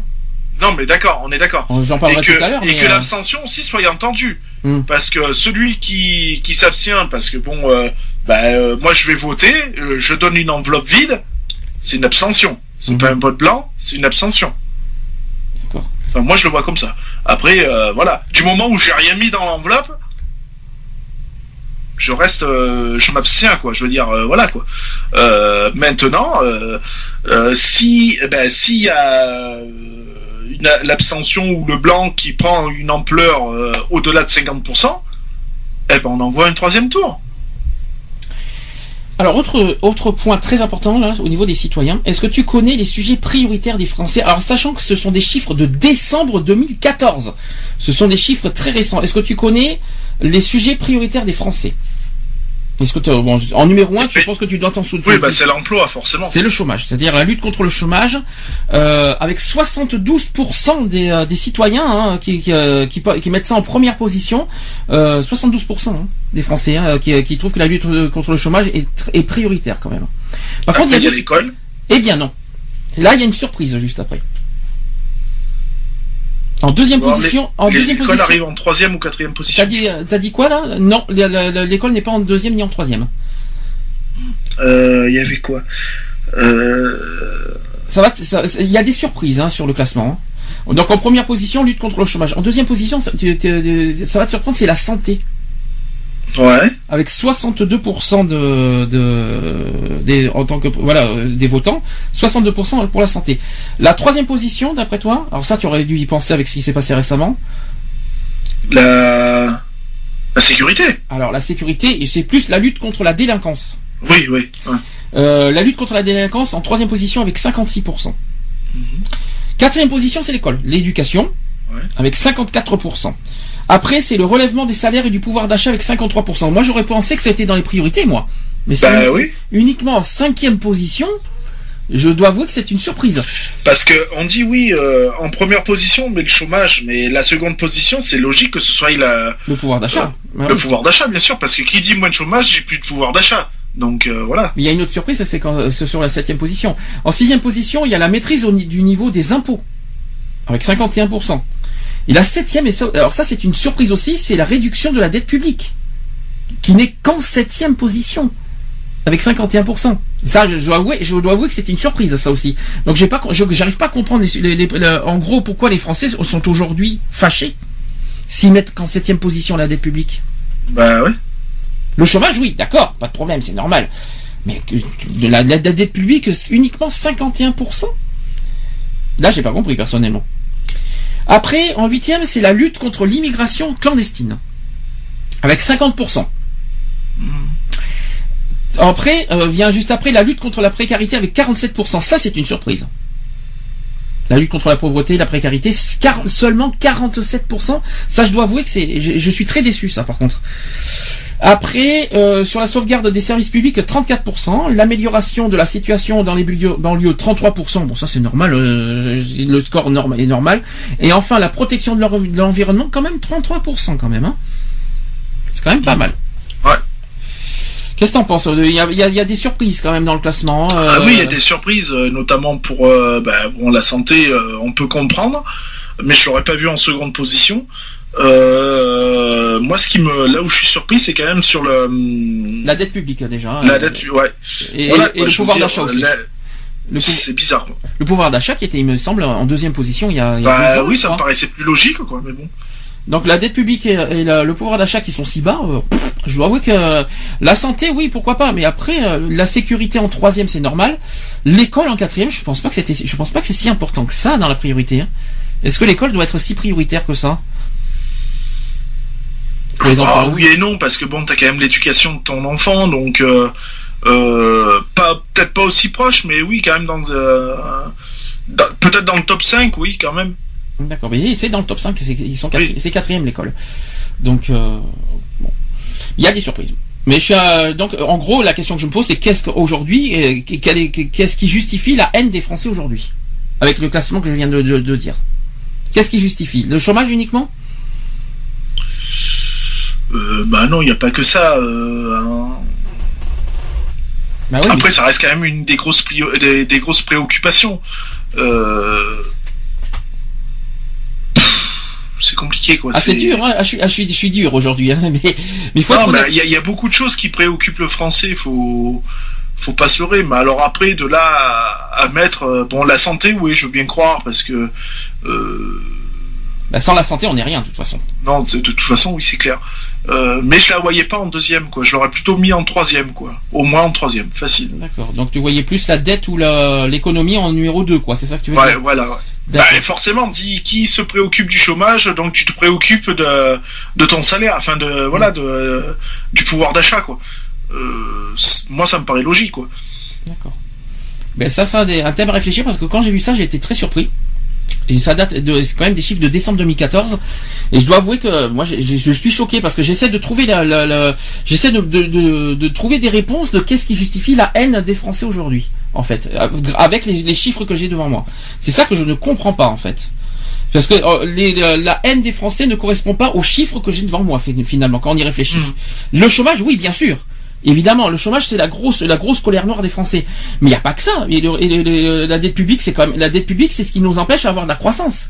Bien sûr. Euh, donc je n'arrive pas à comprendre. Euh, Donc mystère et boule de gomme à suivre dans dans, dans, dans les mois à suivre parce que je ne comprends pas et il va falloir qu'on se pose des, les, les, vrais- les- les vraies questions dans- là-dedans aussi. Et bien en parlant de, de- des élections. Donc le débat sur l'abstention, euh, d'abord le, le pays qui vit une véritable crise d'éthique et de confiance politique. Toutefois, il faut cesser de culpabiliser les Français sur l'abstention ou de voir partout une crise du système politique, parce qu'il est normal qu'une bonne partie des électeurs ne soit pas vraiment intéressés par un scrutin dont l'enjeu est à la fois très limité et passablement incompréhensible, c'est ce qu'on a dit un peu tout à l'heure. Lors d'une élection, d'un référendum ou plus généralement d'une délibération, le comportement d'abstention marque le refus d'une personne de participer au vote. Les personnes qui s'abstiennent sont qualifiées d'abstentionnistes, tout simplement. Et l'abstentionnisme est un acte politique pour des personnes considérant que le régime représentatif et parlementaire actuel n'est pas suffisant pour répondre aux voix de chaque individu composant la société et propose cet acte politique de refus du vote pour ne pas cautionner ce, sy- ce système considéré injuste. Donc les motivations des abstentionnistes sont multiples et variées. En cas de fort niveau d'abstention, la, la légitimité des décisions euh, ou des résultats d'élections, bien qu'étant prises dans les formes euh, légales, peut être fragilisée. Euh, sinon, lorsque l'abstention atteint des taux euh, importants, euh, mis en doute par, euh, par l'idée que la majorité silencieuse ne se serait pas exprimée par le vote. En France, le vote est obligatoire uniquement aux élections sénatoriales pour les grands électeurs. Donc, je rappelle que c'est pas les citoyens qui votent les, sénateurs. Donc, on parle des conseils municipaux, généraux, régionaux et députés qui se voient en cas d'abstention infliger une amende de combien d'après toi? L'abstention, l'amende d'abstention. Oh putain, je me rappelle plus, ils en ont parlé. C'est. Ah, ah, ah, je crois que c'est une centaine d'euros, je crois. C'est-à-dire, euh, c'est-à-dire ceux qui ne votent pas aux, aux élections Ouais. sénatoriales. Alors nous, on ne sommes pas concernés parce qu'on ne vote pas les sénateurs, mais euh, ils peuvent, euh, ils peuvent avoir une amende de 100 euros. C'est pas beaucoup. Hein. Ouais, non, c'est pas. Nous, on paye plus cher que ça, hein, pour euh, trop fort rien. Donc en France, le vote n'est pas obligatoire au sens juridique, mais il est considéré comme un devoir nor- euh, comme un devoir moral. Alors ne doivent pas être considérés comme abstentionnistes les personnes qui votent blanc. Le vote blanc, c'est pas abstention, hein, euh, c'est un vote. Parce que comme tu vas dans les urnes, c'est considéré comme un vote. Euh, c'est pas non plus un vote nul. Oui, parce qu'on parle aussi des votes nuls. Donc leurs suffrages sont dits non exprimés et ne doivent pas être comptés dans les chiffres mesurant l'abstention. Est-ce que ça, euh, franchement, moi je pense que l'abstention devrait être comptabilisée dans les votes. Ah non, l'abstention, non. Par contre, le vote blanc doit être comptabilisé. Pardon. Pour moi, l'abstention doit pas être comptabilisée comme vote, comme un vote euh, euh, dans les suffrages. Par contre, le vote blanc, pour moi, de- devrait être compté. Pour moi, Je- c'est pas un petit peu ce que tu as dit tout à l'heure? Oui, oui, bah oui. Pour toi, le vote blanc doit être compté? Non, pour moi, oui. D'accord. Mais qui doit pas servir à une euh, à une tierce à une tierce partie, quoi. D'accord. C'est-à-dire que si, alors si, pour toi, le vote blanc doit, doit être favorable à qui? Ou à quoi? Bah, à personne. Il doit être favorable pour, personne. Oui, mais il faut quand même, quoi qu'il en soit, un élu. Et Ah non, vote mais si vo- vote blanc, machin, bah tu fais un troisième tour. Avec d'autres, avec d'autres candidats ou avec les mêmes? Ah bah avec d'autres candidats, euh, tu, tu relances, euh, tu relances quoi. Je veux dire, tu, c'est comme au loto quoi. Tu remélanges tout et c'est reparti pour un tour quoi. D'accord. Alors, permettre aux citoyens mécontents d'être entendus, euh, et c'est la clé de tout ça. Alors, on en a, on- on- ça c'est clair. Le vote blanc reconnu comme un suffrage exprimé semble être un, un canal de confiance et de communication possible entre les citoyens et les politiques, qui pourrait non seulement construire demain, mais aussi canaliser certains désenchantements de façon intelligente. Le message d'un vote blanc pourrait se résumer à ceci. Alors c'est un exemple de, on se met à l'esprit d'un citoyen qui se met euh, qui, vote blanc, qui se dit ceci je ne me reconnais pas dans l'offre politique, je ne veux ne donc pas voter pour un de ces partis. Alors le fait que ce droit de dire non, nous voulons autre chose ne soit pas euh, encore reconnu par un vote blanc qui compte vraiment ne fait que grossir le sentiment d'impuissance, de colère et de résignation du, bon nombre de citoyens. Alors en fait ce vote blanc devrait être un suffrage. Un petit peu ce que tu viens de dire finalement. euh, Quand, il- quand- quand- c'est un petit peu ce que tu viens de dire. C'est un vote blanc exprimé. Je veux aucun. Voilà. Ça, en gros, c'est ça. Donc, en gros, on est obligé de refaire euh, les élections avec d'au- avec d'autres euh, personnes. Voilà. Mhm. C'est un petit peu ça. Mais de toute façon, c'est un c'est un droit et le vote blanc est un droit qui est possible et qu'on a le droit de faire. Mais il faut que ça soit compté. C'est pour que c'est si vraiment parce que sinon après il faut pas s'étonner qu'il y ait de l'abstention. Hein. Si le vote blanc n'est pas compté. euh, Bah oui, voilà. Et si en plus le deux, en plus ça m'étonnerait. En plus on peut pas ordonner un, comment te dire, on ne peut pas ordonner un, un votant de élire quoi qu'il en soit quelqu'un. C'est pas un droit dans ce cas. Ah oui, Si, si on n'est ni pour l'un ni pour l'autre, on va pas obliger la personne de voter l'un ou l'autre.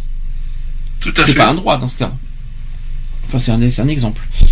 Donc donc aussi étrange que cela puisse paraître du, du de prime abord, c'est bien euh, par ce droit d'exprimer notre désaccord que le dialogue entre les citoyens et les politiques pourrait s'établir.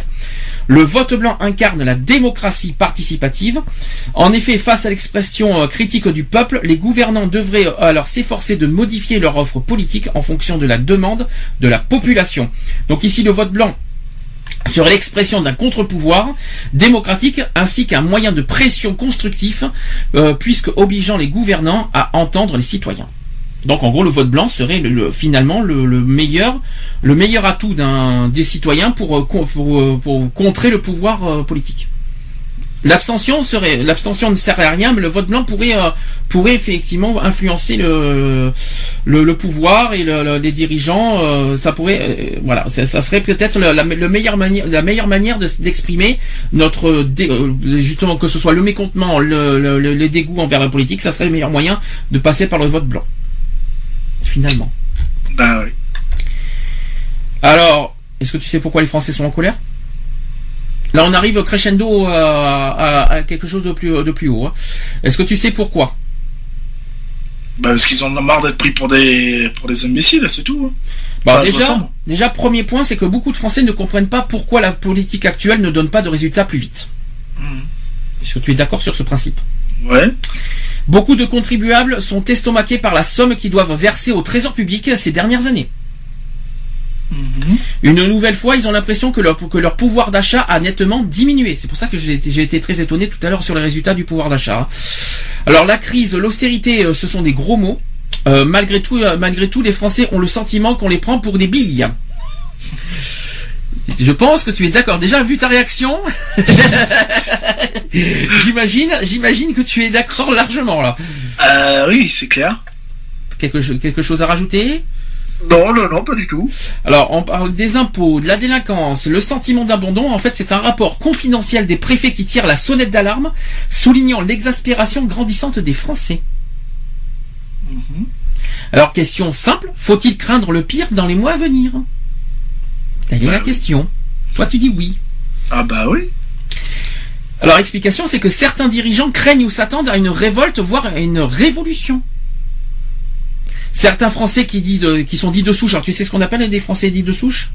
C'est des euh... Français, Français, pur Français. Oui, le, le- le euh, pur, le pur voilà. français, ouais. qu'il n'y a, il n'y a pas d'origine euh, ailleurs. Donc les Français qui sont dits de souche ont lancé un appel à la révolte. Nous allons, en- on, va en débattre tout ça. Alors point numéro un, tu vas me dire ce que tu en penses. Il y a plusieurs points. Et, en fait, il, il- il se, il se base sur ça pour faire une révolte ou, ou un- une révolution en France. Tu vas me dire si tu es d'accord. Premier point, il y, a- il y aurait trop d'immigrés. Ouais.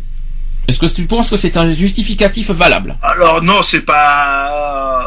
C'est un des justificatifs, mais c'est pas le, le premier premier quoi. Alors, il se justifie ici comme ceci, que c'est que pour eux trop d'immigrés qui, qui ne manifestent aucune volonté de s'intégrer et de devenir euh, de vrais Français, de vrais Français par la civilisation et la culture, trop d'immigrés qui cultivent leur particularisme d'une façon ostentatoire et qui affirment de plus en plus leur religion, l'islam, dans l'espace dans l'espace public, au mépris de la laïcité et, euh, et avec la lâche complicité des pouvoirs publics, trop d'Africains qui se constituent en communauté. Moi, je trouve ça exagéré, quand par contre. Je trouve pas très justifié le, le côté trop d'immigrés. Euh, Est-ce que tu penses que les immigrés aujourd'hui euh, ne, ne s'intègrent pas vraiment à la France? Est-ce qu'il y en a certains oui ou est- ou est-ce que ou est-ce que c'est ou est-ce que c'est pas justifié la critique? Ah, y a, oui, il y en a qui qui qui s'int- qui s'in- qui s'intègrent pas, c'est sûr. Est-ce que c'est est-ce que ça devrait être un, des justificatifs de la révolution en France? Euh, non, non. Après, non, je pense pas. Après, voilà, c'est juste.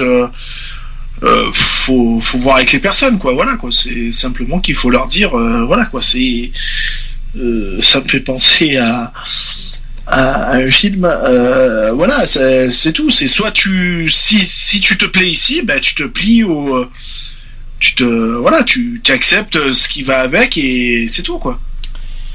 Alors, deuxième justificatif de cet appel à la révolte, ou de la révolution, on parle de trop de culpabilisation et de, euh, de repentance à l'encontre des seuls Européens et des seuls Français de sang et de souche, trop de mépris de la nation française et de son histoire, trop de partis pris en faveur de nombreux halogènes, euh, dont il est interdit de critiquer le comportement même délictueux sous peine de racisme, trop de discrimination à l'encontre des Français de souche. Donc en gros, les Français de souche, se- euh, ils, ils se trouvent discriminés alors que c'est pas vrai. Non. Oui. Moi, je trouve pas ça justifié non plus, personnellement. Mais en tout cas, il y aura une révolution avec, à partir de ça aussi. Hein. Bon, je j'y crois pas du tout. hein. Alors, par contre, là, là, on arrive sur des choses plus logiques. Trop d'insécurité.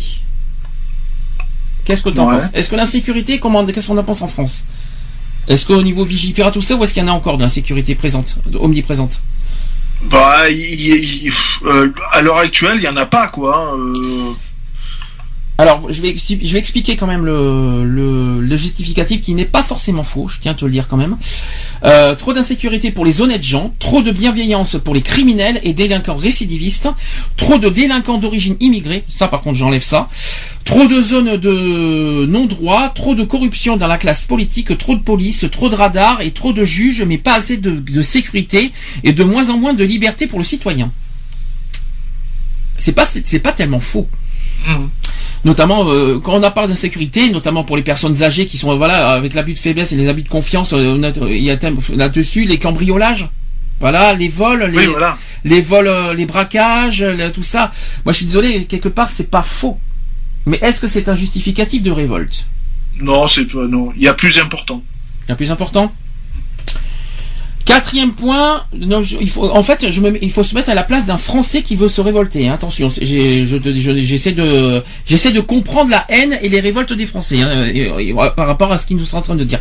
Alors le quatrième point, il parle de trop de politiquement correct, trop de répression de la liberté de parole, trop de propagande et de travestissement à de la réalité dans les médias, trop de publicité cynique et agressive, trop d'américanisation de la culture. Oui Non Répression à la liberté de parole. Bah, il y a des limites quand même. Oui, il faut pas, faut pas pousser mémé dans les orties non plus, quoi. Mais euh, Trop de propagande, bah oui, bah, c'est normal. Ça, ça fait partie de la démocratie aussi. c'est clair.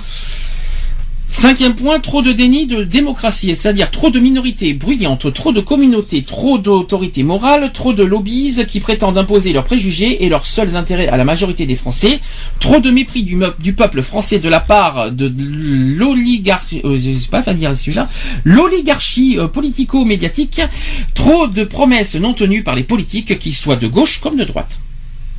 Jusque-là, Ouais. il y a pas mal de choses qui sont dites. Euh, chose qui est vraie, minorité bruyante, bah oui, c'est normal. Euh, trop de promesses non tenues par les politiques, bien sûr. Évidemment, ça c'est un, ça par contre c'est un, c'est un- c'est justifié pour se révolter. Ah oui. Euh, euh, trop de mépris du peuple français de la part de l'oligarchie politico-médiatique. C'est un peu plus compliqué à dire, mais c'est un petit peu ça. Après, trop de violence. Alors, sixième point, trop de violence et de dégradation à l'école.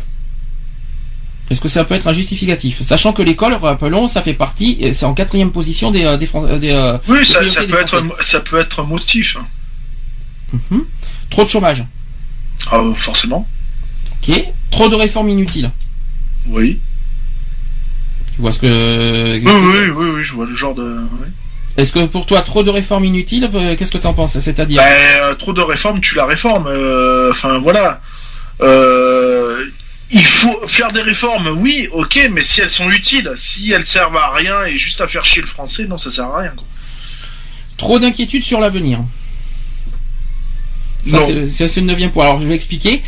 Euh, sur ce thème-là, c'est trop de dépenses sociales que les actifs ne peuvent plus financer, trop de menaces sur les économies et les retraites, trop de dettes publiques et privées.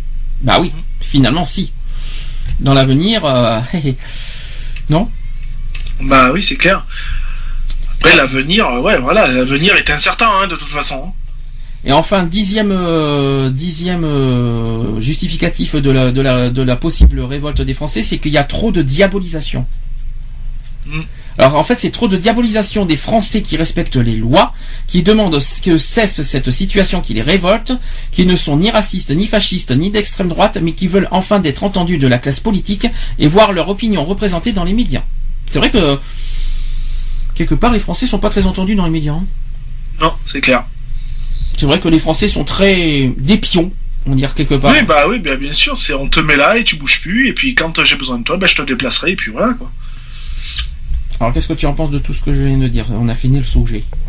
Non, ben on a fait le tour, quoi. Je veux dire, voilà, le français euh, en a marre de, se faire manipuler, d'être euh, d'être traité comme un moins que rien, euh, et de ne pas et donc ben n'est pas entendu, et ben donc il finit par se révolter, quoi. Qu'est-ce que, qu'est-ce que, en conclusion, qu'est-ce que pour toi une, quelle est pour toi une bonne vision politique? À quoi la politique doit servir euh, de, on va dire actuellement? Ça doit, ça doit servir à quoi?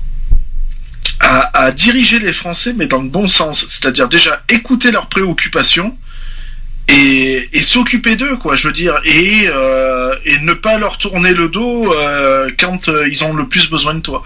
Est-ce qu'on peut, est-ce qu'on peut dire que franchement les politiques pensent à leur image avant de penser aux citoyens? Oui, tout à fait.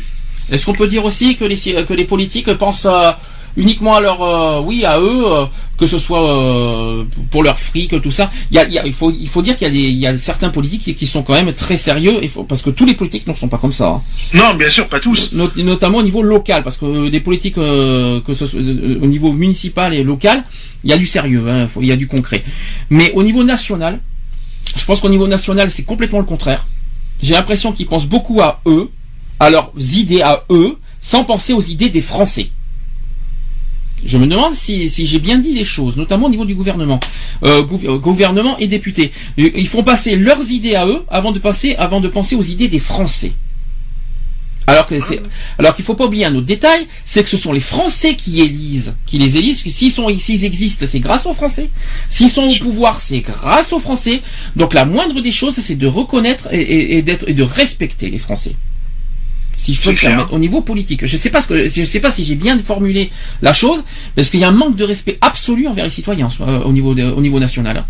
Alors qu'en fait, s'ils existent, s'ils existent et s'ils ont cette notoriété, c'est grâce aux citoyens. Si, si, euh, euh, sans vote, ben, ils, ils seraient où les politiques? Ah, il serait loin, hein. Ils existeraient même pas.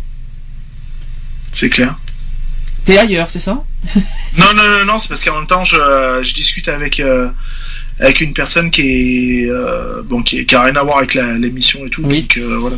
D'accord, mais sinon, est-ce que tu as vite fait, euh, t'inquiète pas, je vais faire une pause après, est-ce que tu as, une petite conclusion à faire sur ta vision de, la politique? Bah, la vision de la politique, voilà, il, il est temps que je, le- je- on le dit et on le redit quoi. Il est vraiment temps que euh, les politiques euh, se penchent un peu plus sur les problèmes de leurs citoyens que sur leur euh, que c'est un peu égoïste hein, que sur les problèmes qui se passent à côté quoi. Je veux dire euh, avant de s'occuper de ce qui se passe dans un autre pays, regarde déjà ce qui se passe chez toi quoi. Euh, t'es proche t'es proche du quand même du d'un soulèvement du euh, du peuple et tu te permets de partir ailleurs quoi. Je veux dire. J'ai retenu une chose de- de- dans tout ce que tu as dit aujourd'hui, c'est que pour toi, il faut, repar- il faut reprendre à zéro la politique. Mm. Mais dans tous les sens du terme, c'est-à-dire à la fois dans les partis et à la fois dans la manière, c'est-à-dire dans, la, dans, la, dans le fonctionnement de la politique. J'ai entendu, de ta part, j'ai entendu ça aujourd'hui. Toi, il faut repartir de zéro. Ah oui, moi pour moi il faut voilà il faut faut changer, faut faut faut passer sur une autre page et, et tout reprendre de A à Z quoi. Je veux dire. Qu'est-ce que tu appelles repartir à zéro? Détruire tous les partis de politique et repartir à zéro? Ouais voilà ouais. ouais. Il Et, y a, euh, il et- y, a, il y, a, il y a- il y a trop il y a trop de parties, il y a trop du, du coup on sait on sait même plus où aller quoi. Je veux dire. Euh, moi à l'heure actuelle euh, euh, j'ai du mal à me à me retrouver dans dans dans, dans certains partis politiques quoi. et changer la constitution aussi. Oui. Alors tout en gardant bien sûr les fondamentaux hein quand même faut pas abuser non plus. En, en sachant euh, et en gardant l'esprit que les citoyens doivent- sont les seuls, sont les décideurs de la République. Oui voilà. Et pas les politiques qui, euh, c'est-à-dire que les citoyens restent en, au haut niveau et que, et que la politique ne sont pas au-dessus des citoyens. C'est ça que ça veut dire. Mm. C'est ça qu'il faut, euh, c'est ça l'esprit politique pour toi. Oui, je, bah oui, je, oui. On est quand même, euh, voilà, c'est c'est quand même le peuple qui qui dit ce qui va et ce qui va pas. Euh, euh, si tu n'es pas capable d'entendre ce que ce qu'on te dit, voilà quoi. D'accord, ça marche. Bon, ben, au moins, tu as fait ta conclusion. Moi, je dis ce que je pensais. Moi, je, je vais pas en faire tout un, tout un speech et tout un débat là-dessus, parce que dans deux ans, on y est encore. Euh, moi, ce que je pense, c'est en tout cas que la politique, bah, la seule chose qu'il faut se dire, c'est que sans les citoyens, la politique n'est rien. Donc, en gros, il faut, il faut qu'ils respectent les citoyens et ne pas les, tra- les traiter en sous-fifre ou en, ou en pion ou en, ou en merde, quoi que ce soit. La politique n'existerait pas sans les citoyens, quoi qu'il en soit. Donc, euh, merci de respecter les citoyens dans leurs idées, dans leur, euh, dans leur volonté, et euh, respecter aussi, de respecter les citoyens dans leur, par rapport aux priorités qu'ils veulent, voilà, ils, ils ont des priorités, ils ont des, dans la tête et dans leur vie, notamment le chômage, tout ça. Ben, il faut s'engager. Les politiques doivent suivre les priorités des citoyens et de s'engager euh, vis-à-vis euh, des, des, des, des priorités des Français. Retrouvez nos vidéos et nos podcasts sur www.equality-podcast.fr.